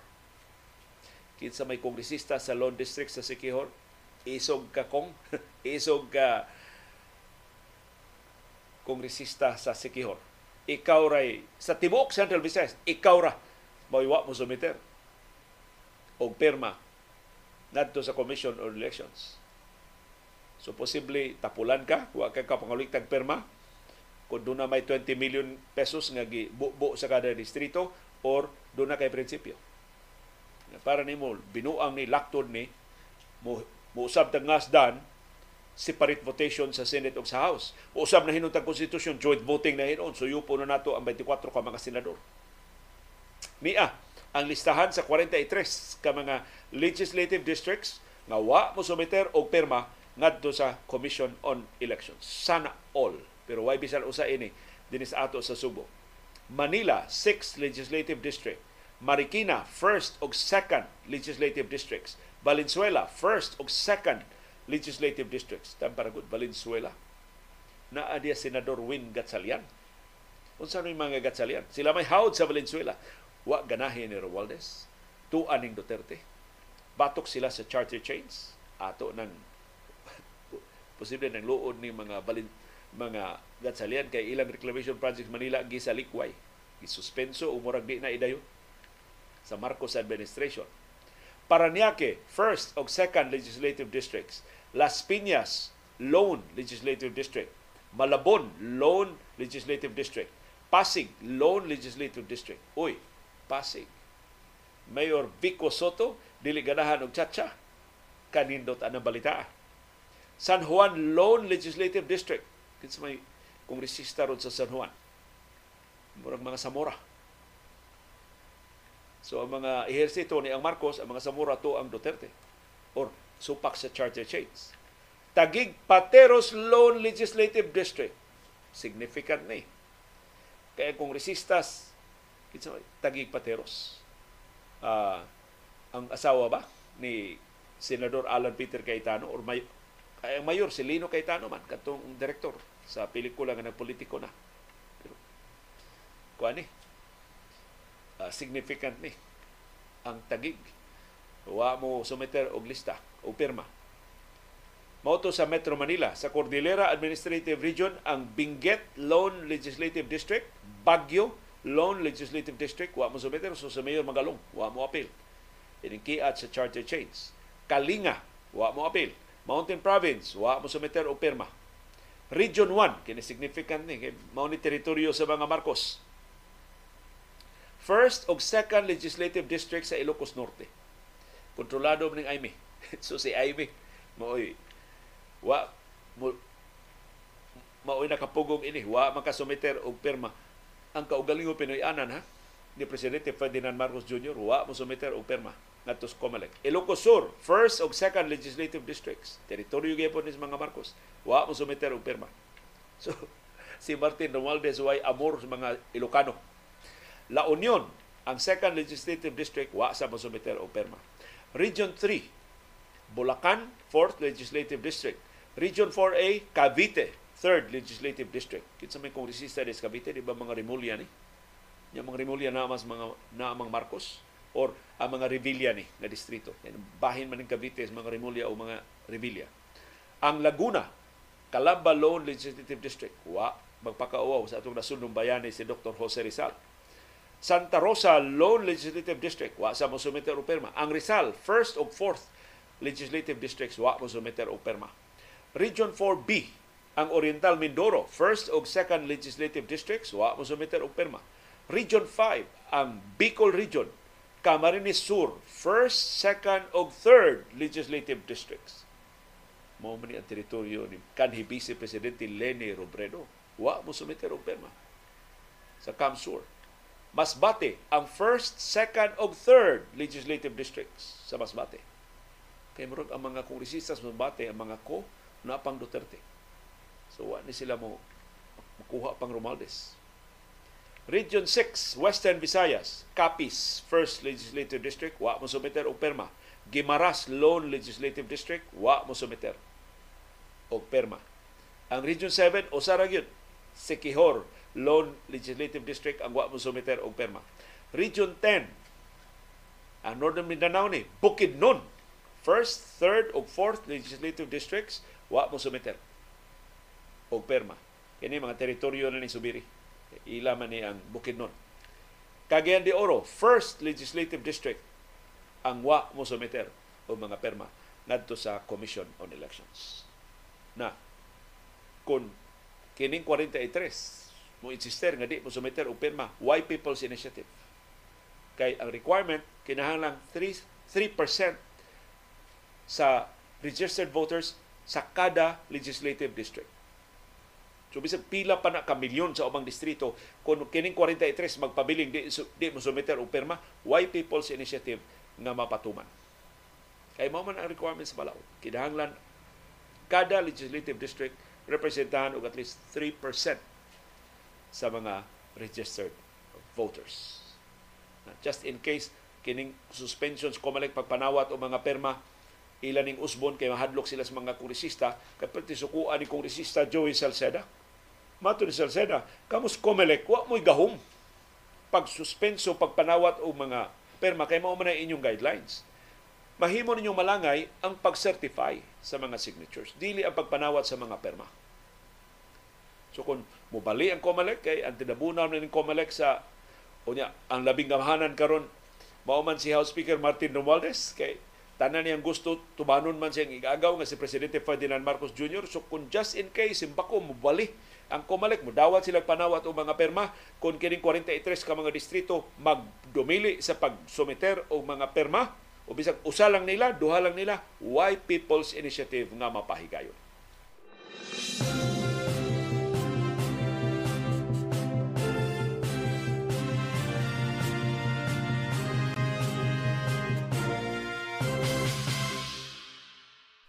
Sa iyang bahin, ang kanhi kongresista na nagrepresentar sa bayan muna nga si Nery Colmenares, Bisaya ning dako, niauhag sa Senado nga mutabang sa kampanya batok sa People's Initiative sa charter change. Matod ni Colmenares, luoy na kay mo diha, murag gitabangan mo sa House, giilad-ilad ra mo sa Malacanang, arita, tabang na mo kampanya sa batok sa People's Initiative sa local level. Kay ang bato ni Colmenares ang kasinatian sa previous chacha local level kombatihon. Dili dias Manila. Giauhag ni Colmenares ang mga senador sa dili una pagpasaka og kaso atubangan sa Korte Suprema. Kay matod ni Colmenares sa iyasang kasinatian sa level sa Regional Trial Court mahimong pugnan ang People's Initiative Matod sa bayan muna, ang ilang kampanya karon ug nanghinaot siya nga musuporta ini ang mga senador mao ang pag-disseminate og online sample sa affidavit for the withdrawal of signatures.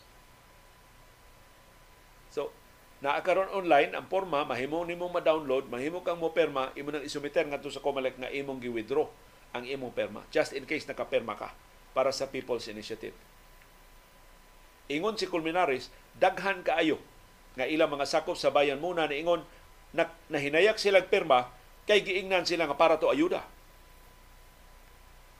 Ang pipila nila wa kay bawo sa ilang gipirmahan kay ilang check attendance ra.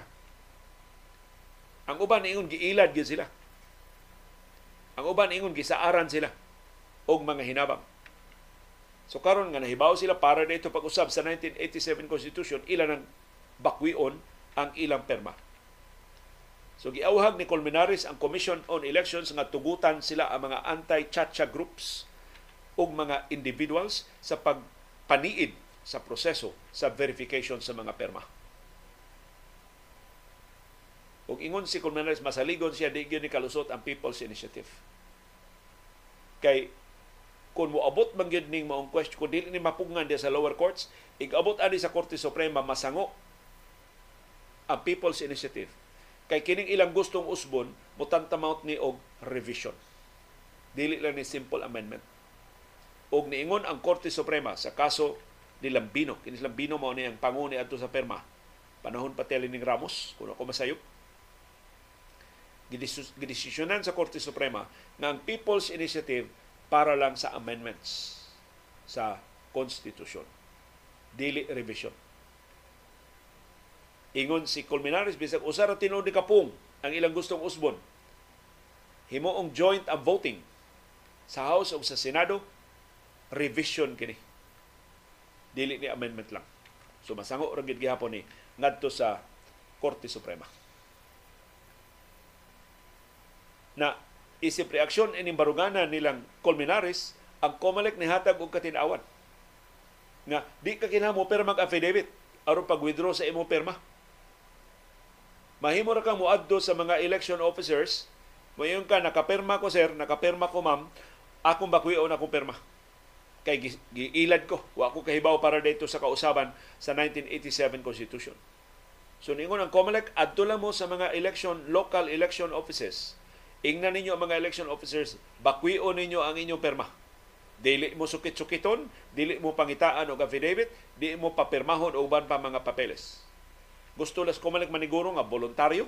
Ang inyong pag-withdraw sa inyong mga perma, wa mo pugsa, wa mo haylua. So bisag way affidavit, tangtangon sa Comelec ang perma. Kung makumbinser sila nga nausab ang hunahuna sa di perma.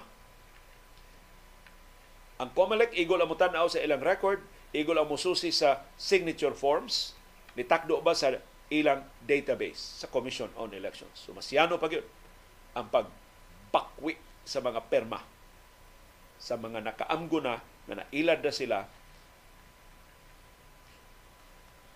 nasuburnuhan na sila, nahaylo na sila, ini mga nagpasiugda sa People's Laktod na People's Initiative pag-usab sa 1987 Constitution.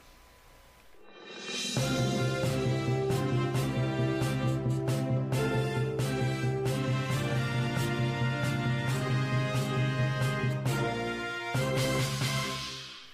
tubangan sa pasalig ni Senate President Mig Subiri nga si Marcos na anila, na dili gusto si Marcos nga ma-abolish ang Senado, ni ay sukuhay nga kasayuran si Senate Deputy Minority Leader Risa Hontiveros. O kung ilang track record mo ibasihan, mas katuuhan si Hontiveros kay ni Subiri. Mato ni Hontiveros, doon na siya kasayuran o doon na siya mga dokumento na magmatuod na ang bagong Pilipinas kick-off rally adtong Domingo konektado sa pagduso sa pag-usab sa 1987 Constitution.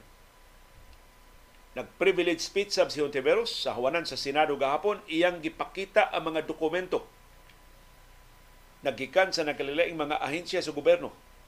Apil na sa Philippine Ports Authority, Department of Social Welfare and Development ug City Government of Manila nga nihatag og instruction sa tanang mga participants pagtambong sa bagong Pilipinas kick-off rally adtong Domingo.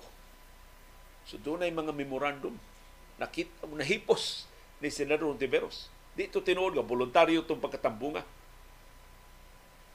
sa bagong Pilipinas kick-off rally.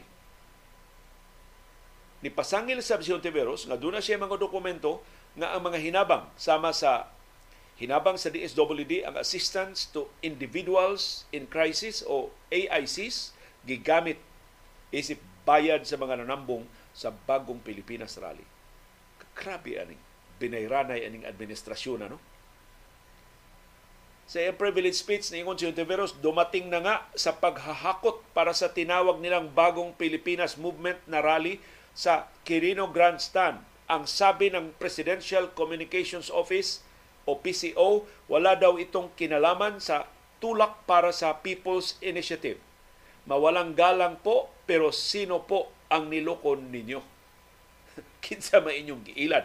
Niya man ko'y mga dokumento. Mato ni Ontiveros, organisado kaayo, gihakot pag-ayo, gibayran pag-ayo. Gi, makikipagabayan ang tanang nitambong sa bagong Pilipinas, kick-off rally. Worse, ni puno si Ontiveros, ginamit pa ang mga lehitimong serbisyong panlingap para pilitin ang mga vulnerableng tao na dumalo. Ito po example ng mga AICs payout na ginagawang pabuya para makadalo sa rally kaya hindi po nakapagtaka kung bakit ganun po kadami ang dumagsa sa Quirino Grandstand. Ito po kumikinang sa kaputian ang mga video. Huwag yung ipakita ang mga litrato o mga video sa mga packages na dunay label nga Bagong Pilipinas Servisyo Fair AIC Payout District 6. Ug dunay detalye asa sila mo pahimutang sa Quirino Grandstand aron mahatagan sila sa mga hinabang. Niingon si Ontiveros, ang Presidential Communications Office nagnilad gyud nagiminusan na gyud sa panabot sa mga tao kung mo insister sila nga wa nilabot sa charter chains. I have evidence, mato ni Ontiveros, that payouts were taking place at the rally and given to those who signed the petition or mobilize others to sign the petition. Doon ako yung mga dokumento o mga litrato o mga video mapakita sa binayranay atol sa bagong Pilipinas kick-off rally. Krabihang administrasyon na. Ang bagong Pilipinas ilang gipresentar nga bag-og yung Pilipinas nga maghiusat ta sa mga maayong mithi para sa kalambuan sa nasod ang dunot nga binayranay, ang dunot nga panuburno Mao man gihapon ni patigbabaw bisan atol sa kalihukan. Mato ni Ontiveros, hindi ito tungkol sa patriotismo o pagmamahal sa bayan. Tinipon ang mga kababayan natin para sa mga perma nila kasama ang napakaraming mga souvenir. Ilang perma? Bayran atol sa kalihukan. Iya sang gisaway ang plano sa pag pahuyang sa Senado pinagi sa People's Initiative. Kasagaras mga senador, nagtuo si House Speaker Martin Romualdez. Mao'y utok ini. Mato ni Ontiveros, the bigger story is that by sheer mathematical numbers, the House of Representatives, the leadership, the leadership of which is by constitution, the leadership of which is by tradition aligned with the executive department, could unilaterally change the constitution according to the dictates and desires of the sitting president. So, ang tinur pagkasulti mao, kung mapasar ni People's Initiative, mato ni Tiveros, ang House na magbuot. Unsaon ang konstitusyon. O kahibaw na ta, kinsang aliado ang House. Sa tupa, ang presidente na magbuot unsa himuon sa itong 1987 Constitution through the House of Representatives. Hindi lang po ito sa presidente ngayon, kundi ang lahat ng susunod na presidente sa kasaysayan ng Pilipinas. So pasin pahimuslan ni di lang sa incumbent president karon kundi sa umaabot pa ng mga presidente. Nangutana si Ontiveros sa iyang privilege speech paano kung ang susunod na liderato ay gusto padaliin ang proseso ng pagdeklara ng martial law?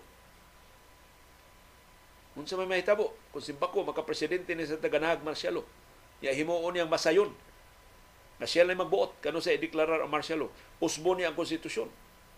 Kung sa may atong mahimo. Naghihatagan naman, kung makapasar ni People's Initiative, ato namang gihatagan lisensya ang presidente pagwatas-watas sa konstitusyon pinagi sa sip-sip ng mga kongresista o tanggalin ang mga karapatan ng manggagawa? Paano kung gusto lusawin ang Bill of Rights o tanggalin ang term limits ng presidente? Katawa-tawa naman yan na pag ang usapin ay papalitan ang pangalan ng kalsada o kaya gagawa ng National High School, sasabihin magkahiwalay na pasya ng Senado at House of Representatives. Pero para sa usapin ng saligang batas, na kaluluwa ng bansa, House lang ang magpapasya. Sakto kay pagkasulti ha. Ni Ontiveros. Mato ni Ontiveros, kung mahitabo ni Simbako, mo resulta ni sa unbalance sa power sa Senate o sa House of Representatives. Pero maka-weekend sa ni sa demokrasya sa nasod. Niya mahitungod sa duha ka nagadungan ng mga rallies, mao ni labing unang para nako reaksyon, opisyal nga reaksyon sa mga opisyal sa oposisyon. Kay si Senador Risa Hontiveros technically mao na may pangu sa oposisyon kay siya may highest ranking sa tanang mga opposition leaders. Kay wa na may pwesto si kanhi Vice Presidente Leni Robredo. Niingon si Hontiveros nga kining away tali sa pamilyang Marcos o sa pamilyang Duterte dako ning pagbudhi sa nasod What is clear, matulid Tibero sa iyang privilege speech to everyone, something seems wrong. They promised us unity, but we haven't reached the midterm. Now there is not even a hint of unity. Wa pa gani matunga-tunga ilang termino, wa nay kahiusahan. Hain naman ang ilang ipasalig na unity. Nanalo kayo dahil pagod na ang ordinaryong Pilipino sa away at girian. Pero ano ang pinakita ni, ninyo nitong linggo? sa mato inyong ipakita atong niaging Domingo. Tunggalian na naman, kontrahan na naman, pinapili na naman ang mga Pilipino sa paggitan ng dalawang maimpluwensyang pamilya. Ni padayon si Tiberos kay presidente at sa mga naghari-hari sa mga naghari-harian sa Davao, we see through you. Kita na mo at tinuod ninyo mga motibo. We see through your lies and grandiose promises Ibaw min gibakakan na sa ninyo sa inyong mga pasalig. You will not divide us. Dili mo magmampruson pagbuak-buak sa katawhang Pilipino. Hindi nyo mabubuwag ang demokrasya at kalayaan ng bansang ito. Hindi nyo mahimong gubon ang demokrat ninyo nga mga institusyon. And to my fellow Filipinos, let us speak truth to power kitang ordinaryo mga Pilipino ang atong mahimo mao ang pagsulti sa kamatuuran ngadto sa mga nagtungkaw sa gahom. Uncover reality. Atong susihon unsay tinuod. It is only with truth that we strike our path amidst the smoke and mirrors. Kamatuuran ra moy mugiya nato sa tarong nga agianan at ubangan ining daghan kay mga pagpanlingla o mga sayop nga kasayuran. What is at stake is the future of the Philippines not just the future of the Dutertes or the future of the President's family. So atong ang importante ini unsay ugma sa nasod, dili unsay ugma sa mga Duterte, unsay umaabot sa mga Marcos. og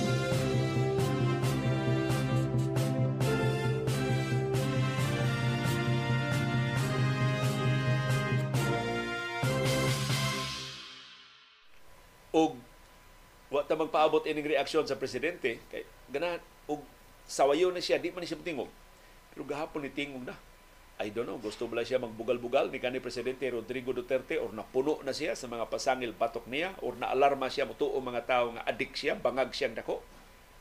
Human siya pasangil eh.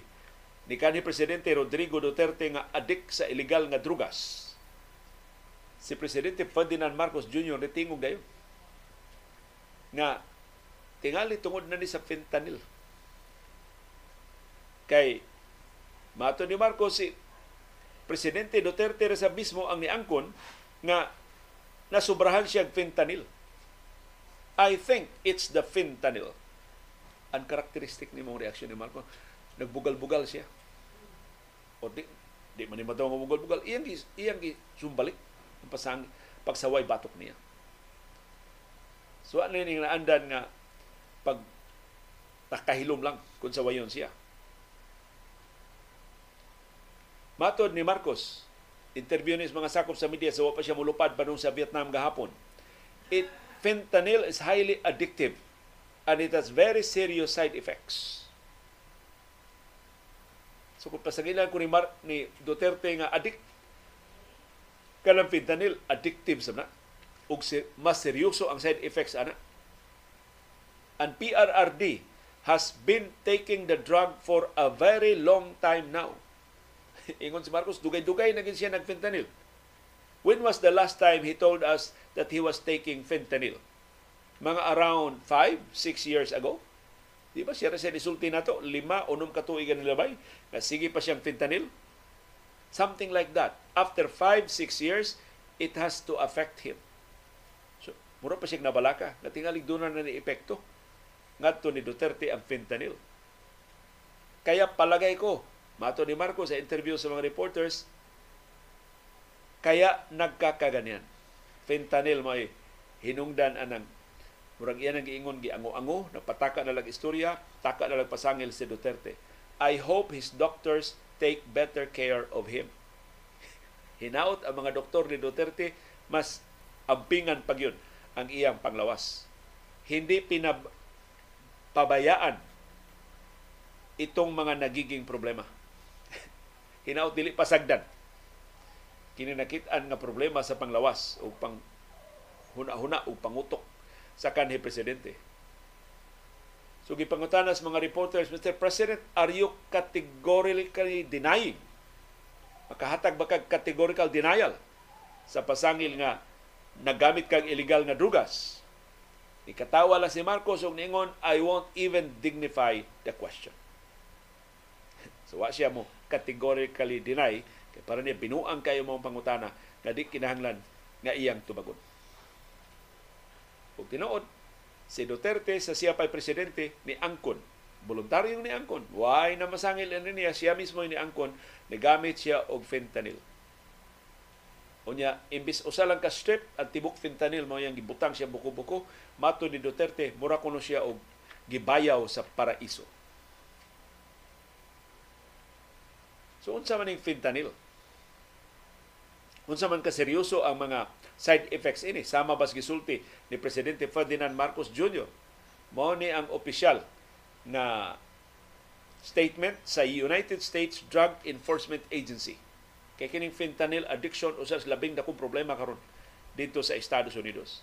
Mao ni nga ang US government apil na sa Drug Enforcement Administration na ningkamot nga ang smuggling sa fentanyl gikan sa China o gikan sa Latin America ilang mabadlong aron nga makontrolar ang addiction sa fentanyl diha sa Estados Unidos. Pero ang dakong problema gyud ang fentanyl legal man o mahimo na siyang i-prescribe, mahimo i-reseta sa mga doktor is a painkiller, is a pain reliever.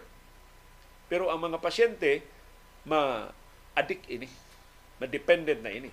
So mo ang paghulagway sa Drug Enforcement Agency sa fentanyl. Fentanyl is a potent synthetic opioid drug approved by the Food and Drug Administration for use as an analgesic or pain reliever and anesthetic. Kami, si Bigger.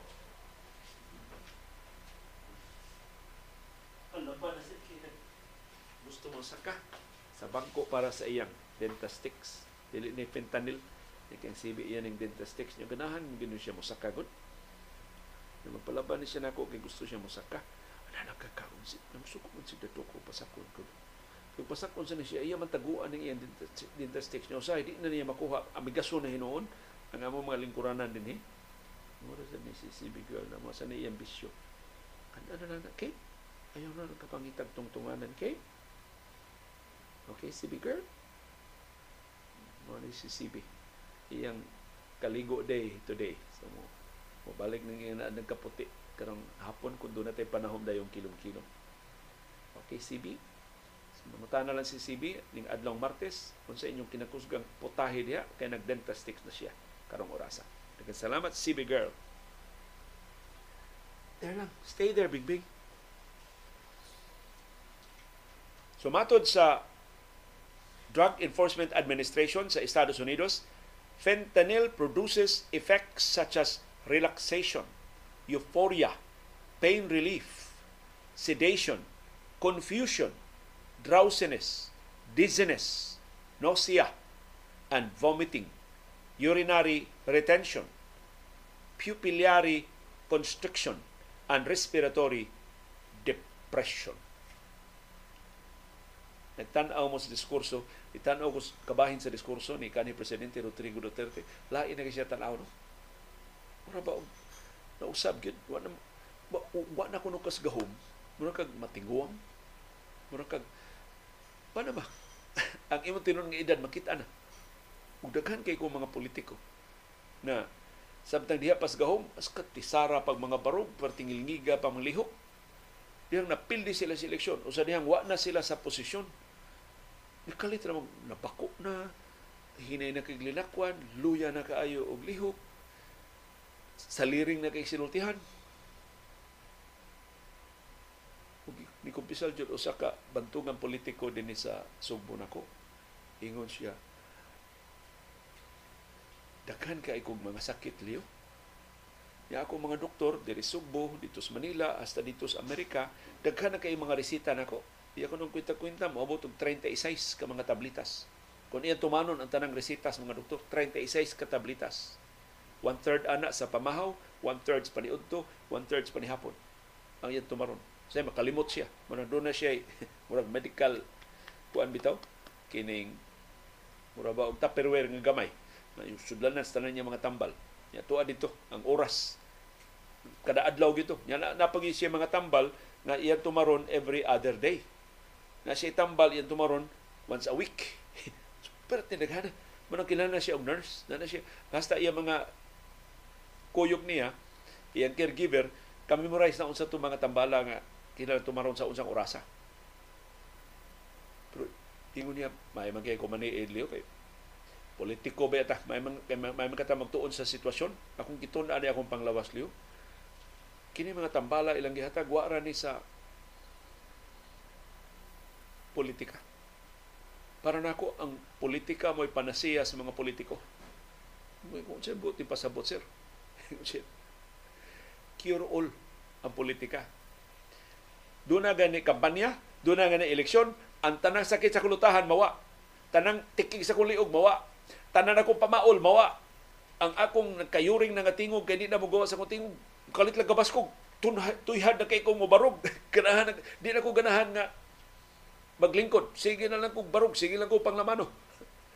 Ingon siya. Para sa mga politiko, ang politika mo'y panasaya. Ug kana naklaros dagway ni kanhi presidente Rodrigo Duterte. Si Duterte ining diskurso niya mura na siyang muhunat. Mura na mag-ahat na kayang tingog. Kani adto, di man di man usab iyang iyang liog mugawas ra man ang tingog karon aron mugawas ang iyang naandang tingog kinahanglan na siya mahunat kuno ba mo na siya mangusog pagayo mo na siya na kanang mas mas dako na iyang effort aron nga sayano lang ang pagdiskurso, sayano lang ang pagsulti. So I don't know. Epekto ba na sa fentanyl or tungod na na siyang edad?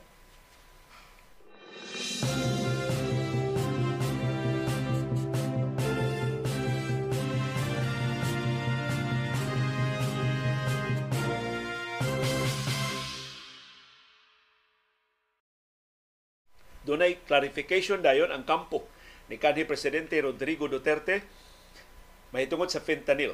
Ang iyang kanhi tigpamaba nga si Attorney Sal Panelo ingon si kanhi presidente Duterte ni hunong na sa pag gamit og fentanyl sa wa pa ang eleksyon sa pagka-presidente atong 2016. So katapusan ko niyang gamit pag fentanyl dito pa siya sa Davao sa mayang posisyon. Mayor siya sa Davao. Katapusan ko niya gamit sa fentanyl. Mato ni Salvador Panelo, the pain na uh, nag-fentanyl ang, ang presidente tungod sa iyang pain. Tungod ato sakit sa iyang lawas. The pain resulted from a motorcycle accident that broke his shoulder when he was still mayor. Buak day ko na iyang abaga tungod sa iyang aksidente sa motorsiklo. Grabe kayo ang sakit mo nga nagfentanyl siya. He was operated on in St. Luke's Quezon City and his doctor prescribed fentanyl to ease his pain. So ayan doktor sa St. Luke's mao ni reseta ana nga mao nay makawa siya ang sakit. But that was before he became president. So nagfentanyl siya sa wa pa siya ma-presidente. He had stopped taking it before his presidency because somehow the pain disappeared. Wa naman kuno sakit, wa na siya mag-fentanyl. Matod ni Panelo nga ang epekto sa paggamit og fentanyl is the risk of getting a fatal stroke. So kung masubrahan og gamit og fentanyl, posible na stroke na unta ang kanhi presidente. Pero niingon si Panelo sa iyang pagkisulti ng mga doktor sa presidente ni Duterte, it does not include affecting or diminishing the mental faculties of the patient. Kaya murag mo may pasubingay ni Presidente Ferdinand Marcos Jr. nga napiktuhan ang pangutok o panghuna-huna sa kanhi presidente. Wa no nay epekto. Di kuno na maka-diminish sa mental facilities sa pasyente. Nakapait good ni Panelo, siya man ng istorya ana. Si Duterte mismo siyang istorya, wa man mo ingon nga mayor pa ko, mao ni nagpintanil ko karon presidente wa na. Ang iyang istorya mo ito present tense. sa iyang pag-istorya mo siya nagfentanyl sa niaging adlaw Ibaw na kasilutihan sa ni kanhi Presidente Rodrigo Duterte. So karon nakakita hinugbenta si Presidente Ferdinand Marcos Jr. pag-resback niya. Pero uncharacteristic lagi ni. Either napuno na ni si Marcos or iya lang gibugal-bugalan ang kanhi presidente or para niya mo na labing epektibong tubag aron ma kapahuway na kining maong basangil sa iyang drug addiction. Specifically sa iyang cocaine addiction. Although ani mo ni makadot kay giluwatan ning Duterte kini mo pasangil sa pang eleksyon 31 million voters magyapon. 31 million votes magyapon ang nakuha ni Marcos sa niaging eleksyon kana kon tinuoray ang resulta sa niaging eleksyon.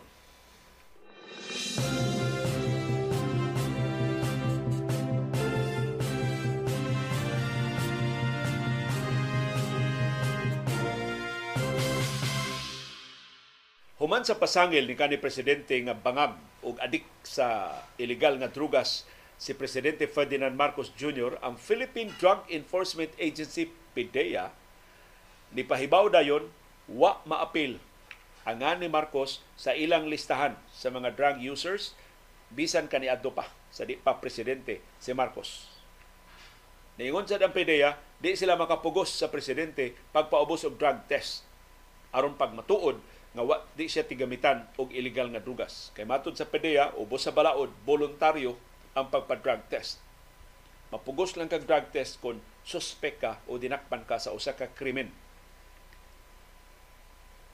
Matod sa PDEA, wa sila sa posisyon pagrekomendar ngadto sa presidente nga mo paubos og drug test. Pero matod sa PDEA, para nila, ang presidente wa gyud nila mahibaw-i nga tigamitan og illegal nga drugas. Wa gyud nuna maapil sa ilang watch list. So ambot unsa kuno tong listaha ang gibasihan ni kanhi presidente Rodrigo Duterte. Nakini sa PDEA ba kung manultisan mo sa ng ilang listahan og tarong intelligence information na ba ng lista sa PDEA? Unsa ba intelligence information? Ang intelligence information ang binisaya na huhungihong. Muna intelligence information. Kaya kaya kung mo intelligence information, gi-verify na. Dili. Kung gi-verify pa na, dili na na intelligence information. Information na. Verified information na. Sa ito pa, kanang intelligence information is raw information. Unsay mga istorya-istorya na dunggan. Unsay mga tabi-tabi diyan sa eskina. Unsay mga huhungihong na niabot sa padungog sa mga intelligence agents o mga intelligence agencies. So, usay mag in, in English nagog intelligence information kuyawa uy intelligence information nga mao ni intelligence information nga mao na ang intelligence information unverified na. Raw information na. Wa nay verification. Wa nay confirmation. Otherwise dili na na intelligence information. O kining listahan sa PDEA base ni sa intelligence information ikaw gud kun imong ilista, imong iswat ang tanan nimo bandung, bandungan nga istorya, ay mo na intelligence information. Mahimo na ibaligya, mahimo na ipanabi, mahimo na nimong isalikway, di nimo tuuhan. Adto kas merkado. Uy, si Ising bakabit man na ng isyot. Na naka-intelligence information na ron. Ising kabit ni isyot. Balik kag sibuyas dito sa, sa pikas nga store. Or si Mayor, kurakuta man kuno anong Mayor. Uy, naka 25 million kuno siya atong transaksyon. Ha? 25 million. Nakurakot ni Mayor atong transaksyon sa daan. Intelligence information number 2. Palit kag isda dito sa pikas. Bahin sa merkado o dito sa, sa isda sa si Konsyal Suanso nasakpan man ay kuno motel nag nagkuyog atong iyang minyo nga uyab trabahante niya sa barangay uh, sa iyang opisina ah, na kay na kay intelligence information number 3 si Konsyal Suanso nasakpan uban siyang kabit motel pero gihilom las kapulisan ang ronda So, uli ni mo gikos imo merkado, daghan na kay kag intelligence information Ig-agi nimo sa imong kumpare, pre. Bawa ka, pre. Si konsihal ba, pre? Nasakpan di ko no, pre. Dito motel. Mao ba, pre? o di imo pa rin na sa iyang intelligence information. Iyan na sa tupakapinan. Uy, konsihal, kulatahan ko no sa sawa. Kapinan na istorya. Mao na nature sa intelligence information.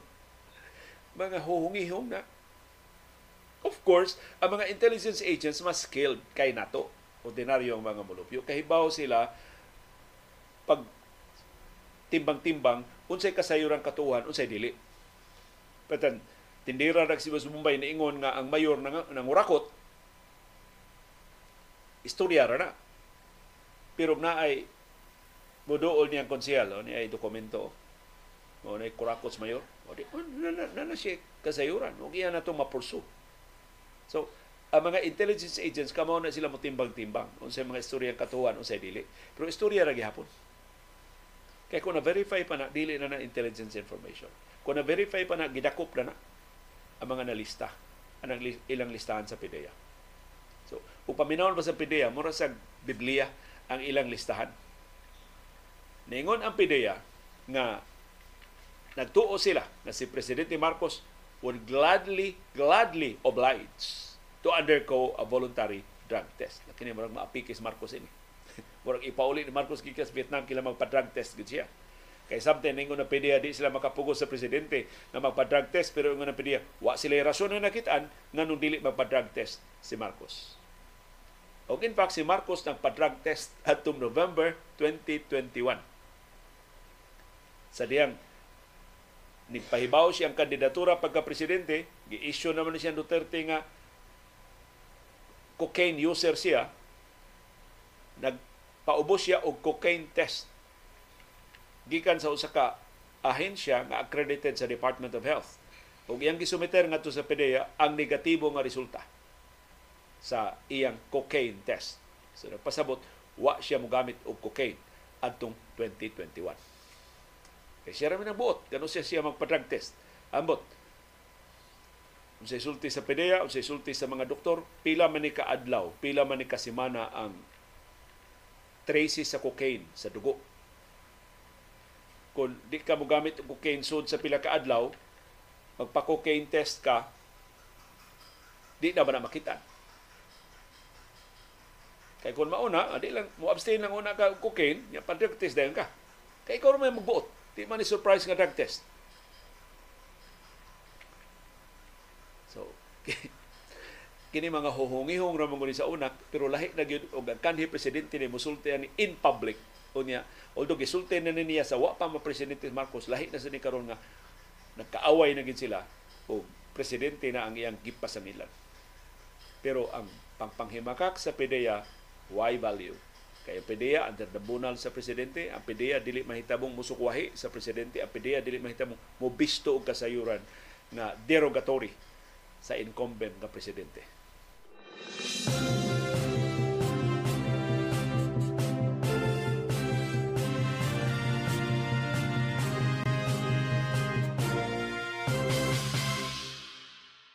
Si House Speaker Martin Romualdez ni auhag sa mga Duterte sa pagtinarong sa dili na pagpamakak sa dili pagpataka og mga pasangil Si House Speaker Martin Romualdez nga murag ang role aning Romualdez karon murag siya bulldog sa mga Marcos. Siya ba tighambat ba sa mga kaatbang sa mga Marcos? Kay si Presidente Marcos before aning iyang fentanyl remark di man ni mutingog, di man ni magtagad ni mga pasangil batok siyang administrasyon. Kini si Romualdez mo ni tigpangit, mao ni tigpalit bisan unsay pangaway batok sa presidente. So karon niingon si Romualdez iyang giauhag si kanhi presidente Rodrigo Duterte o iyang anak nga si Davao City Mayor Sebastian Duterte to stop lying to the public about charter chains. Pangbudol ko na naghihimo sa mga Duterte, pagilad ko na ilang gihimo batok sa charter chains. Matod ni Romualdez kining pamakak sa mga Duterte gitumong ni pagpalagpot sa katungdanan ni Presidente Ferdinand Marcos Jr Mato ni Romualdez, sana mag-isip-isip muna kayo. Mag-isip muna kayo at ilabas yung mga pruweba. Ay mo pataka og pasangil, ipakita ang inyong ebidensya. Kasi alam natin na hindi totoo ang mga sinasabi ninyo. Ipadayon si Romualdez iyang reaksyon sa pasangil sa mga Duterte. Masyadong maaga naman ninyo gustong ipabagsak ang rehimen ng President Ferdinand Marcos Jr. Very popular and he was elected with a bigger mandate than the former president. Kamao ni Romualdez mga way. Ikini si Romualdez daghan kainig mga political operators. Daghan kainig mga ghost writers. So kanang iya mga press statement nga nindot kay pagka sulti dili na iya. Gikan na ining iya mga sinulduhan ng mga turuto Nabi ni mga newspapers, nabi ni radio station, nabi ni TV stations Romualdez, super tindaghana na niya mga turutot nga mo'y tigpahumot niya. Sumagod, tanang lamano, tanang malamano ni Romualdez na ay press release. Tanang kalihukan niyang tambungan na ay release o photo release, na ay litrato, na apagi text. Unsa na mga kalihukan niya ni tambungan, unsa nang iyang mga gika-meeting na mga grupo pero kamao ni siya mangaway kay iyang gisgutan ang usa ka butang nga dili manigar sa mga Duterte. Nga ang mandato ni Marcos mas dako kaysa kan Duterte. Kay si Duterte pila man iyang boto sa pagdaog niya 2016, 16 million. Kang Marcos 31 million.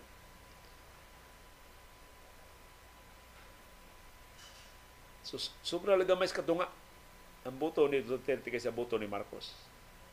Nya ingon si Romales, ikaw mo palagpot ka presidente mas dako pag mandato kay nimo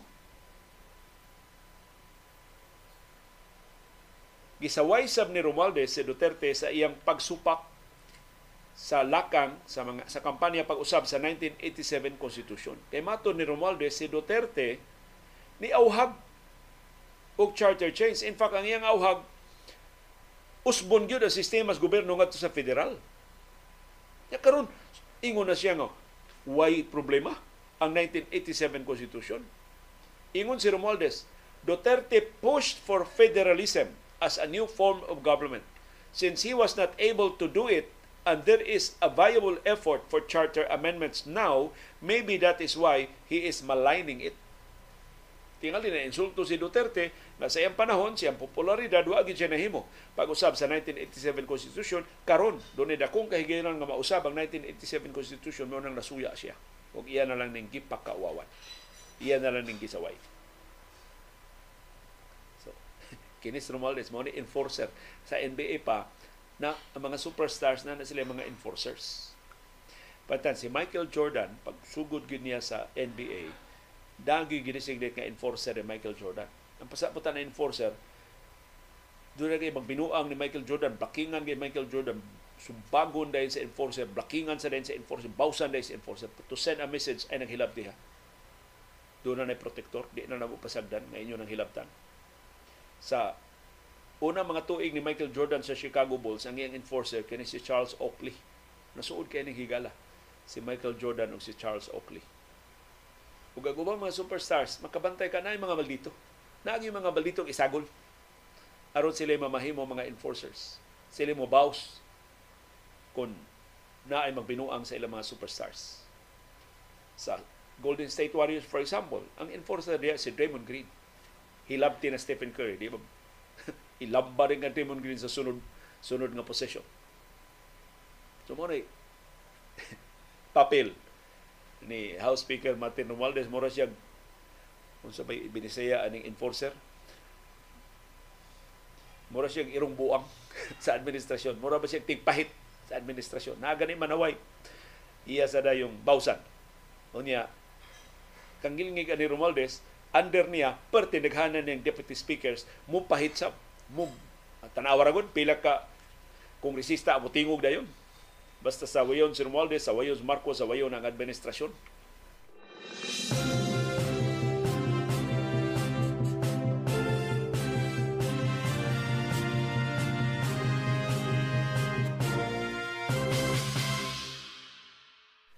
Og human awhaga ni kanhi presidente Rodrigo Duterte ang Armando Kusog ug ang kapulisan nga may manalipod sa katawan batok ini pangambuso batok ini mga pinuang sa administrasyong Marcos nitingog ang Armando Kusog ug ang kapulisan Matod sa Armed Forces of the Philippines Chief of Staff General Romeo Browner Jr. suporta mi sa bagong Pilipinas. So nila tubaga ang auhag ni Duterte pero ilang gingon suporta sila sa bagong Pilipinas. Ato pa, ang sa Armando Kusog na aming Marcos. Ayaw migtintala nga batok ni Marcos. Ang Philippine National Police niingon sa dili adik si Marcos. So wa sila mo hisgot sa bagong Pilipinas, wa sila magisug sa rally sa Davao, wa sila magisug apil sila Duterte sa diskurso pero ningon na ang PNP dili adik si Marcos. Wa sa PDEA, wa sa among listahan, wa mi derogatory record batok sa presidente. Nasama sa PDEA, dili katuuhan kining pamahayag sa kapulisan kay kinsa bay PNP nga mo expose sa imong kaugalingong commander in chief. But to some extent or to a large extent sakto ang PNP o ang AFP. Wa gi suporta si Duterte diha sa Armadong Kusog o sa Philippine National Police. Maybe duna pero dili dako. Ang labing dagko mga opisyal ug ang kinagadaghanan sa mga sakop sa militar o sa kapolisan naa ni Marcos. Otherwise, dili na si Marcos mao'y nagtungkaw sa Malacañang karon. Nabalik na unta ang mga Duterte sa Malacañang. Gipalayas na unta ni mga Marcos di na tele sa Hawaii, ipalakas ipalayas na tinibalik dito sa Ilocos. Kung tinuod pa na dunay suportas Duterte sud sa armadong kusog ug sa kapolisan. So kanang mga istorya palayason ng mga Marcos gikan sa katungdanan di na magikan sa militar di na magikan sa kapulisan so maybe ang laing option sa mga Duterte magikan sa katawhan so gusto nilang immobilize ang mga tao EDSA like iparehas nila sa EDSA na magprotesta ang mga tao hantod mapugos si Marcos pagbiya sa iyang pwesto pero mahimo lang na sa mga Duterte kung doon ay lehitimo nga kausa magprotesta sila Moingon, iuli ang 650 million pesos nga confidential funds ni Inday Sara. Murag nilad kayo, no? Murag baratohon mag ayo protestaha ba? Kung maura na ilang kausa. So protesta sila. Hatagan og trabaho si kanhi Presidente Duterte himuon siyang special envoy ngadto sa China. Murag nilad, no? Ang popular kay China unya magprotesta sila na hatagan siyang trabaho aron mahimo siyang representante ngadto sa China. Unsa may kausa nga ilang mabarugan? magprotesta sila, ibalik ang 5 billion pesos sa distrito ni Pulong sa Davao. Gilad. Kung yung ubang distrito, kami wa man gani imi 1 billion, 5 billion gina nga Pulong. Kapinanggaan ng Pulong sa mayang mga proyekto diya siyang distrito. So, sila lehitimong issue. Pagpalagpot sa mga Marcos. Kaysa di pa ka maka kumbinser sa katawan, kaya doon na kay issue na makadani sa katawhan. Napalagpot si Marcos Sr. tungod siya diktadura, tungod siya mga pangabuso, tungod siya pangawat. Na well documented tungod sa pagkabangkaruta sa ekonomiya, pagkahagsa sa ekonomiya, pag sulbong pagay sa presyos mga palaliton, daghan kay mga gipanggutom atol sa administrasyon, atol sa diktadurang Marcos. Karon unsa may ilang isyu? Chacha charter chains mo'y labing dakong isyu na ilang magamit. Mga Marukoy man yung mga Duterte, matan pa man Piñas Davao, ano ba Piñas Davao? Mat tunukon mga huna-huna, mas tunukon pa kay sa Durian, mauni ilang na huna-hunaan. atong i-hostage, atong sakyan ang kampanya Batok Charter Change, iawat na lang ang mga tao, buhangad og balik nato, makakuha tag liderato, atong influensyahan ang protesta aron pagtayog sa mga Marcos, di ko ipadakop sa ICC, ibalik ng confidential funds ni BP Sara, di na tagukdo ni Martin, di na tanlap siruhan diri sa Davao sa mga infrastructure projects. So, mabalik ang atong malipayon nga mga adlaw. So, tsa-tsa, ilang nakit ang pasaporte aron nga makabalik sila sa gahom, balik ang ilang influensya, balik ilang naandang pangwarta o dili sila mapriso dito sa The Hague sa the Netherlands. Mao na nga ang mga tinuod nga advocate sa Chacha ni distansya ng daan. Ayaw pagpanglawgaw, ayaw apil-apil diri. Buwag ng inyong issues mga Marcos.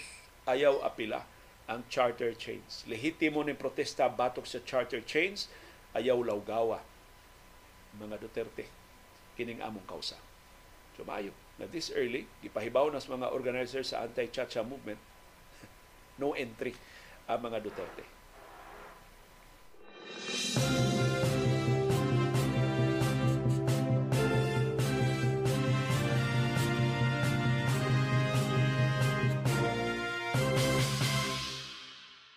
Giklaro sab sa armadong kusog nga sayop ang pahibaw sa China nga nangayo silang pagtugot sa latest nga resupply mission sa Ayungin Shoal. Matod sa armadong kusog, ilang gimbuhaton, ilang misyon ang pagpada og pagkaon, tambal, tubig ug uwang batakang panginhanglan sa mga sakop sa Philippine Marines ug sa Philippine Navy nga naa sa BRP Sierra Madre sa Ayungin Shoal. Ug sila magkinahanglan pagtugot ni bisan kinsang nasod kay iya sa Pilipinas, ato sa Pilipinas kanang Ayungin Shoal atong katungod ang pag-supply sa atong mga puwersa na atong gipakatap sa mga isla o mga features sa West Philippine Sea.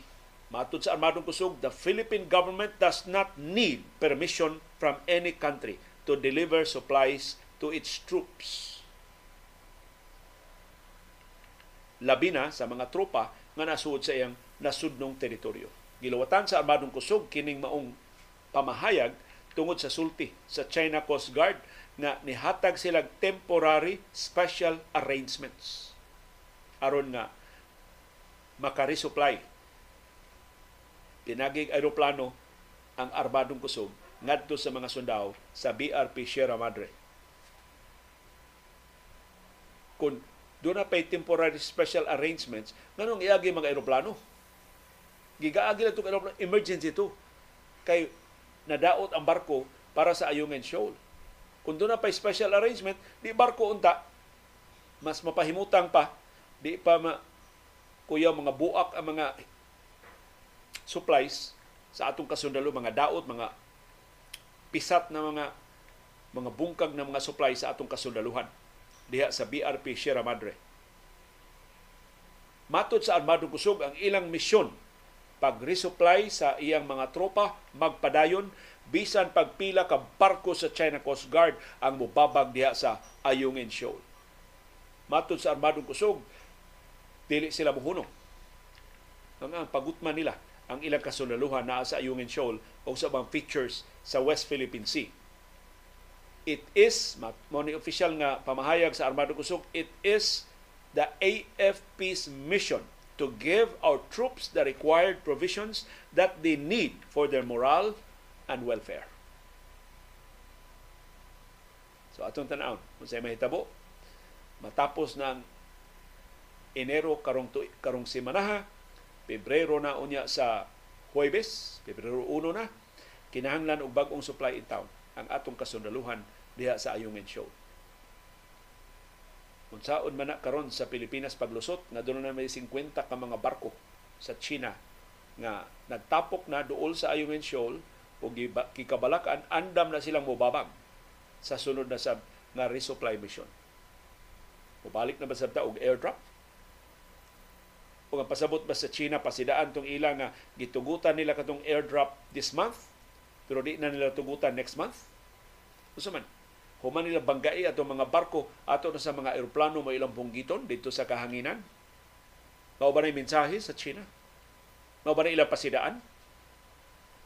Aron mo surrender na lang kita sa Ayungin Shoal ato na lang itugyan ngadto nila hinaut ang atong armadong kusog di man ta di man ta angayan nga mo deklarar og gubat atong i-exhaust ang tanang diplomatikanhon, malinawon nga mga kapilian.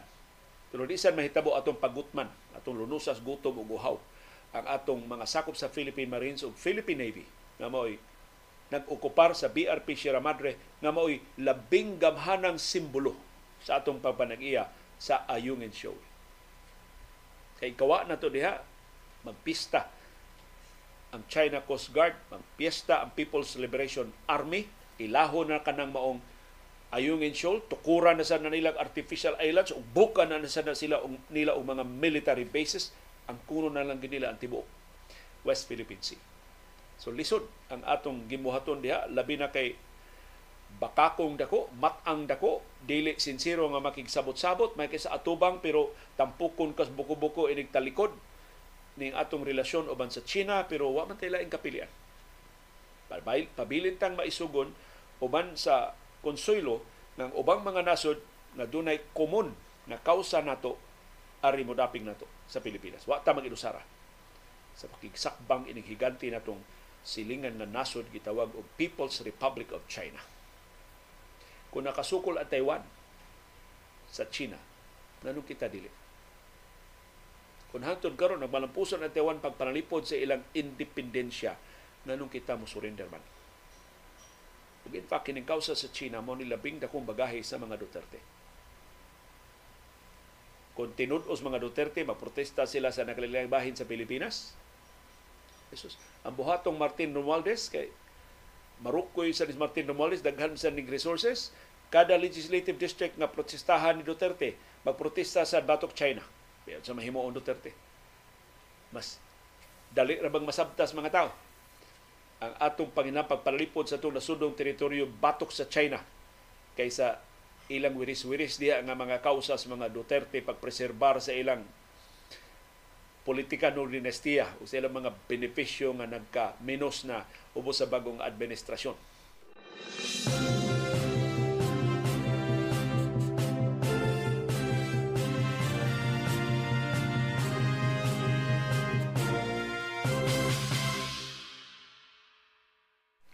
Og ang Gilas Pilipinas na porma na. Gipahibaw sa samahang basketball na Pilipinas kagahapon kinsay coach o kinsa ang mga sakop sa Gilas Pilipinas. Si Tim Cone maoy gi-designate nga coach sa Gilas Pilipinas. Ug si Tim Cone ni hangop sa iyang pagkatudo. Lahi ni sa ubang mga coach ba nga magpa kimi-kimi, magpa magpa mo play hard to get. Si Tim Cone ingon na willing siya na mo coach sa Gilas Pilipinas. Kay ang tanaw sa ni Tim Cone sa Gilas Pilipinas is a part-time job.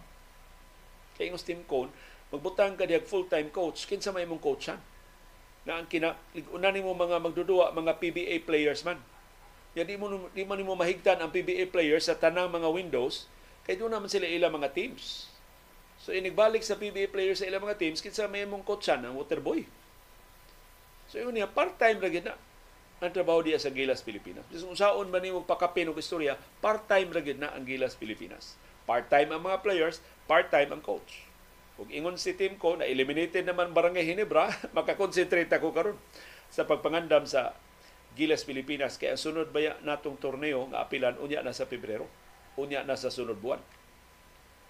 Og si team ko nakaila na kinsa ang mga magdudua sa Gilas Pilipinas nga gipili sa Samahang Basketball ng Pilipinas. Although si Tim Cone makahimog iyang mga kaugaling mo mga rekomendasyon, pero wa siya question. Sa katakos ini mga magdudua nga gipili sa SBP para ni Tim Cone sila mo ilabing maayong mga magdudua nga makarepresentar sa Pilipinas. Di lang mga magdudua sa PBA, hasta mga Pilipinong mga magdudua nga tua sa Basketball League sa Japan ug sa Korea ug sa ubang kanasuran sa kalibutan laing designation gipagawas sa samahang gipahibaw sa samahang basketball ng Pilipinas mo ang kang Richard Del Rosario deputy coach ni siya ni Team Cone pero siya gi-designate nga manager team manager sa Gilas Pilipinas. So ikasabot ning Team Cone. Tanan niya resources tanan niya requirements iya lang i-relay ni Richard Del Rosario. Ug wala ni kang gilingig sa Gilas Pilipinas kay all out ang support sa duha ka higante sa paugnat sa kusog. Namely si Ramon Ang na maoy employer ni Tim Cone o si Manny Pangilinan. Karibal ning Ramon Ang pero nakasabot silang duha. In fact, daghan na kay mga negosyo nga nag-ipo na ang MVP Group o ang RSA Group. O, masa na, kini ko mga dagkong tao, doon naman sila yung mga initials. So kung naan ning suporta ni Manny Pangilinan ug ni Ramon Ang, why problema ang Gilas Pilipinas. Ma players man, ma kwarta man, ma resources man, garantisado ang suporta ining duha ka mga higante. So mato ni Tim Cone sa mosulod nga mga adlaw, balik na sila sa ilang mga practice sa Gilas Pilipinas. Labi na kay ang first window sa 2025 FIBA Asia Cup qualifiers unya na sa Pebrero ang Pilipinas biyay sa Hong Kong, makisangka sa Hong Kong unya sa Pebrero 22 adto sa Chuen Wan Stadium. Makigsangka siya sa Chinese Taipei dinhi sa atong kaugalingong tukaran sa Pebrero 25 sa Phil Sports Arena. Ang Gilas Pilipinas moapil sab sa Olympic Qualifying Tournament July 2 hangtod July 7 sa Latvia. Kung mo qualify, makaapil ta sa Olympics inig Agosto karong tuiga. Pitan-awa ninyo, kamoy hasas ni ining mga magdudua nga gipili sa samahang basketball ng Pilipinas nga maoy mo representar sa Gilas Pilipinas karong tuiga. Number 1, Scotty Thompson. Number 2, Jamie Malonzo. Number 3, Calvin Oftana. Number 4, Junmar Fajardo. Number 5, CJ Perez. Number 6, Chris Newsom. Number 7, Dwight Ramos. Number 8, Carl Tamayo. Number 9, Kai Soto. Number 10, AJ Edu. Number 11, Kevin Kiambao. Number 12, Justin Brownlee. Gagi-apil si Justin Brownlee. So si Brownlee, kung madayon, siya maoy naturalized player. Kay title mag naturalized player ang Gilas Pilipinas. Pero, Tim Cone, mag-agad sila sigun sa Samahang Basketball ng Pilipinas, mag-agad sila sa FIBA. May tungkol sa eligibility ni Justin Brownlee. Kaya ito karon wa pay announcement ang FIBA no. Giban ba si Justin Brownlee? Kay kung doon ay ban, two years ang ban ni Justin Brownlee. So di siya kadua karong tuiga. Pero wa pa may announcement. Amot bitaw nga nung barangay Hinebra, asam nila padua si Justin Brownlee. Dili paniguro na balanto kay ano lang mugawas dayon ang desisyon hinaot maklarify ni karon na si Justin Brownlee gi-appeal sa official lineup sa Gilas Pilipinas. Good luck sa Gilas Pilipinas sa mga qualifiers karong 2024.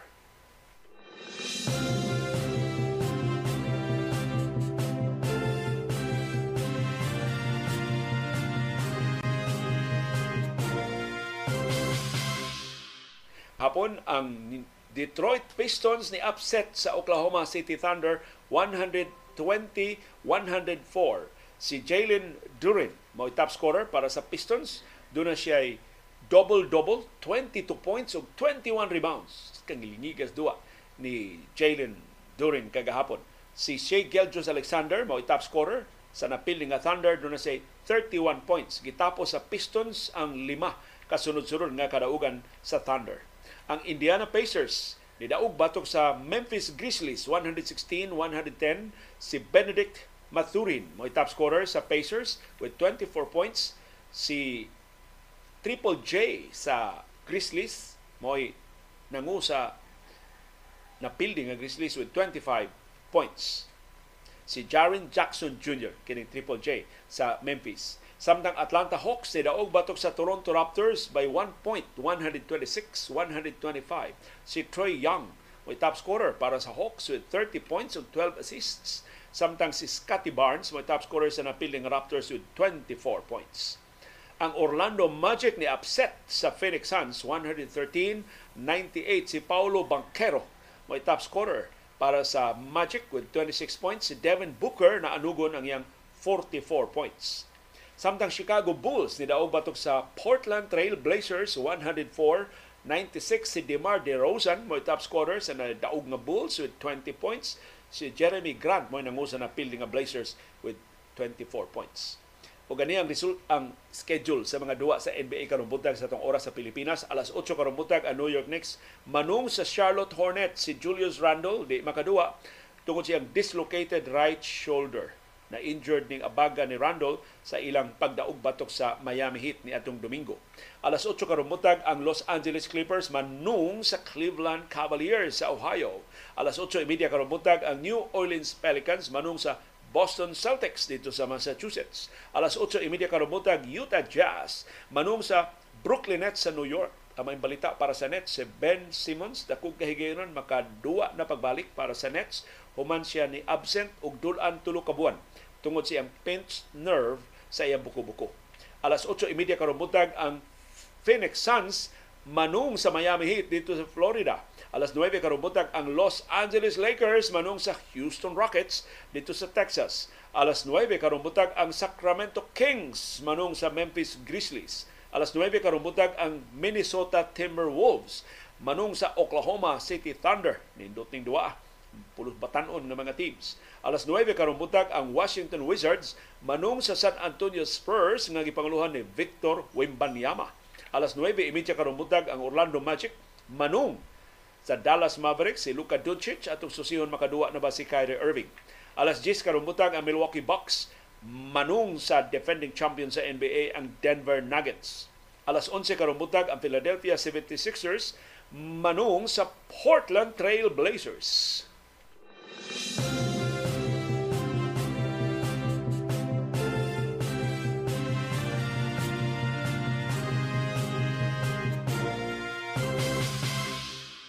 salamat sa aktibo nga pag-apil o pagsuporta o pagsalig sa atong mga programa. Ani ana ang atong mga viewers views. Si Victor Di Aquino ni ingnon nindot kaayo among biyahe ni aging adlaw sa Trans Central Highway kay na, dunay fog perting nindot tan-awon amo jong gikanaog gi-feel gyud namo ang fog.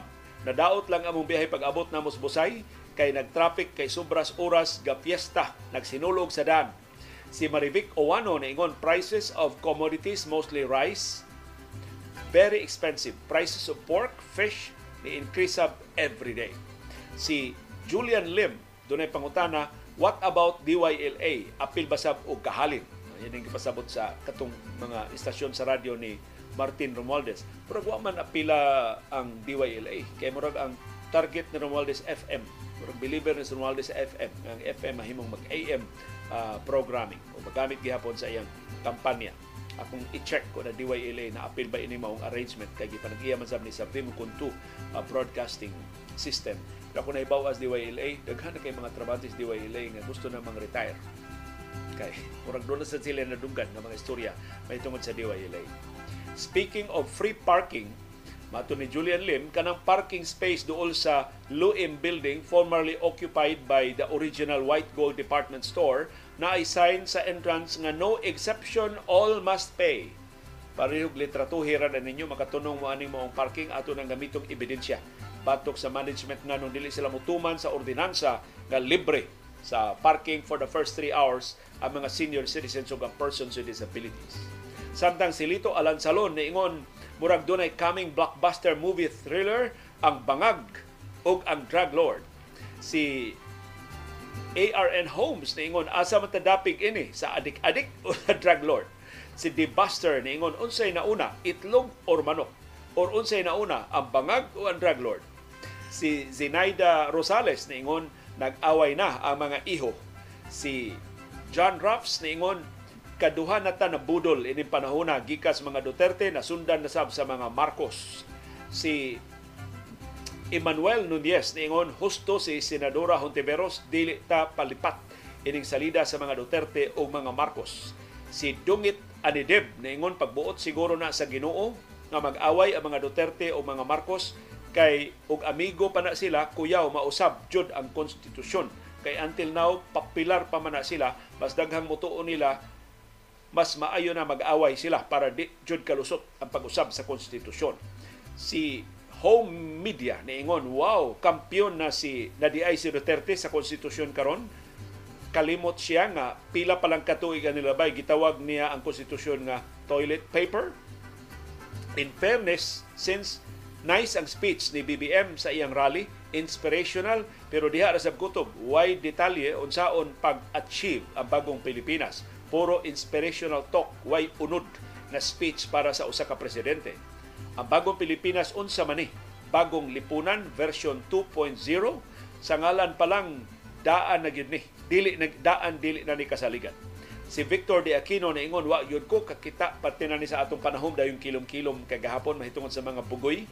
Wa jud ko kakitag away or sumbagay sa elementarya ug high school pero sa dihang nanan-aw mi og motocross sa Abiliana first year college ko gi sa San Jose paggawas namo sa Abiliana upat mi kabuok dapit sa SSS dunay ubay-ubay nga gadagan sa among luyok gi flying kickan mi sus.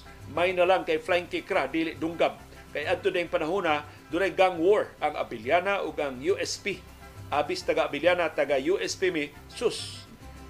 Dito na dito dito kini di ta ana og away perti na mong pakiluoy na dili mi taga USP taga San Jose mi pero sa tinuod lang upat na mo dunay duha ka taga USP kami ra gyud kini ra hitabua nga paagi nga nakaagi kong flying kick haskang kuyawa. Laing bugoy-bugoy nga istorya daghan kaing sa mualbual atong 60s ug 70s kada iskina na ibugoy nga hawd. Pag abot ni Padre Paking Silva sa Bual-Bual sus ang tanang bugoy-bugoy gipasud og seminar sa Ticolores. Ginganlan na sila og Red Circle. Ug human sa seminar nangabuutan sila pero wa pon magdugay ilang kabuutan naghahod nagyapon sila sa iskina pero at least nabuutan silang kaniot si Jojo Alcalen niingon dili jud na mawa ang mga bully bisan asan dapita labi na sa eskwelahan. Pero akong teknik likay lang ko unya og mahimo abiguhon ako ang bully pero og maapikhan mo sukol ko. Adto dito sa nakaila na sila nga musukol di ko mao nga ang mga eskwelahan nga akong naeskwelahan ako, ako jong amiguhon ang kinabaksikan o kinambugoyan. Si Domingo Cabando niingon sa akong kasinatian sa pag-eskwela nako sa Talisay Malayan Academy, nakaengkwentro ko og bugoy nga taga-poblasyon. Akong gisuklan human atong hitabua nagkaamigo na mi kay naghibaw-an na nga parinti ra sa di mi. Si Beckham Cachero niingon anhing papa namo sa una musulti jud nga dili jud magpakita kahadlok sa mga bugoy. Kay mugara an okay ra mi makigsinumbagay. Basta di lang mi muuli nga maghilak kay tiwasan jud ko niya. Mausab na akong tudlo sa duha nako ka daughters diri sa Canada. Manang wa sa jud ko kauyon atong panahon ni Duterte nga sayon-sayonon lang og patay ang mga tao.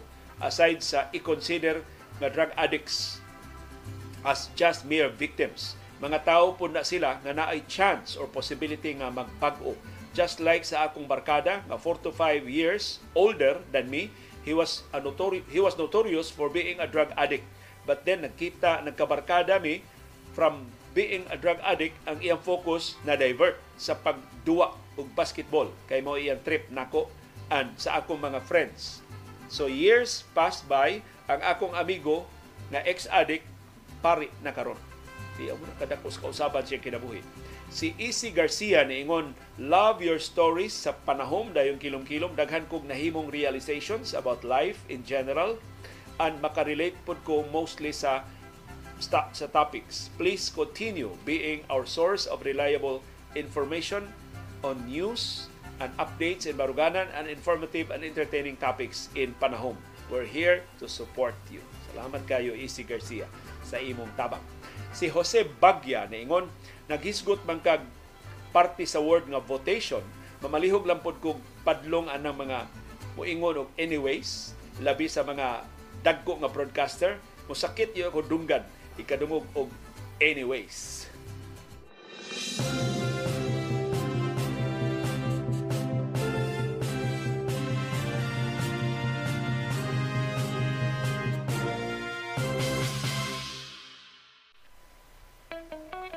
Doon ay kang matang sa kasayuran. Doon ay kasayuran pinadailang. Dahil ra kay mahibawan. Doon ay kasayuran gitaguan. Gilumluman. Ang ayang kuy-kuyon sa katawan. Mauna ni ang kasayuran kinoy-kuyan. Dako og problema ang mga gatsalian ang ilang reclamation project diha sa kauluhan mura o hingpit ng bababagan dili na madayon sa pagpatuman gisuspenso ni Marcos ang ilang proyekto ni Presidente Ferdinand Marcos Jr. kining higanti nilang proyekto kay ang tanang reclamation project sa Metro Manila mao gisuspenso tungod sa mga reklamo nga labihan kalihitimo nga di ba ang kinaiyahan mao'y mamiligro kung ang higanting mga reclamation projects aprobahan tanan sa gobyerno. Musamot ang baha diya sa Metro Manila. Musamot ang problema sa mga mulupyo sa drainage system nila. Musamot ang kahugaw sa kinaiyahan kung padayunon pa. Kini tanan higanti mga proyekto nga aprobado na sa nangagi pang mga administrasyon ginudahang gipabaha ang kwarta. Labi na sa administrasyon Duterte na daghan kay mga proyekto giaprobahan nila. Usas gi supak sa kadaghanan kini yung reclamation project sa mga gatsalyan. Kay ang iyang partner taga China ang labing dakong kontraktor sa tibok kalibutan mo'y kontraktor nila nga tuwa magbase sa mainland sa China nga dako kay atraso ining nasura. Kay kining kontraktor mo ni nagtukod sa artificial nga mga isla. Nga gihimo na karong military bases diha sa West Philippine Sea gipamugos gyud sa China. Nanong gitugutan maning kontraktura nga makakuha og dako kay proyekto dinis nasud ta na siya may naghatag sa labing dakong hulga sa itong nasudnong seguridad anang artificial nga mga isla. Nga karon gibutangan na og mga moderno mga armas sa China. Ang latest setback sa mga katsalyan kay under review man ni ang tanan hasta ang reclamation projects nila nga naapektuhan kinahanglan sila og clearance gikan sa National Historical Commission of the Philippines o NHCP kay ang view sa Manila Bay maapiki kung madayon kinin ilang reclamation project na higante hasta ang view sa US Embassy. Actually, usas labing dakong ni object ang US government mahitungod ini. Kay simentado na nga bungbong sa reclamation project sa mga katsalian. Mao na lang intaw ang ilang makitaan, inigtambo sa bintana sa US Embassy diha sa kauluhan. Ang Manila Bay hingpit ng matabunan.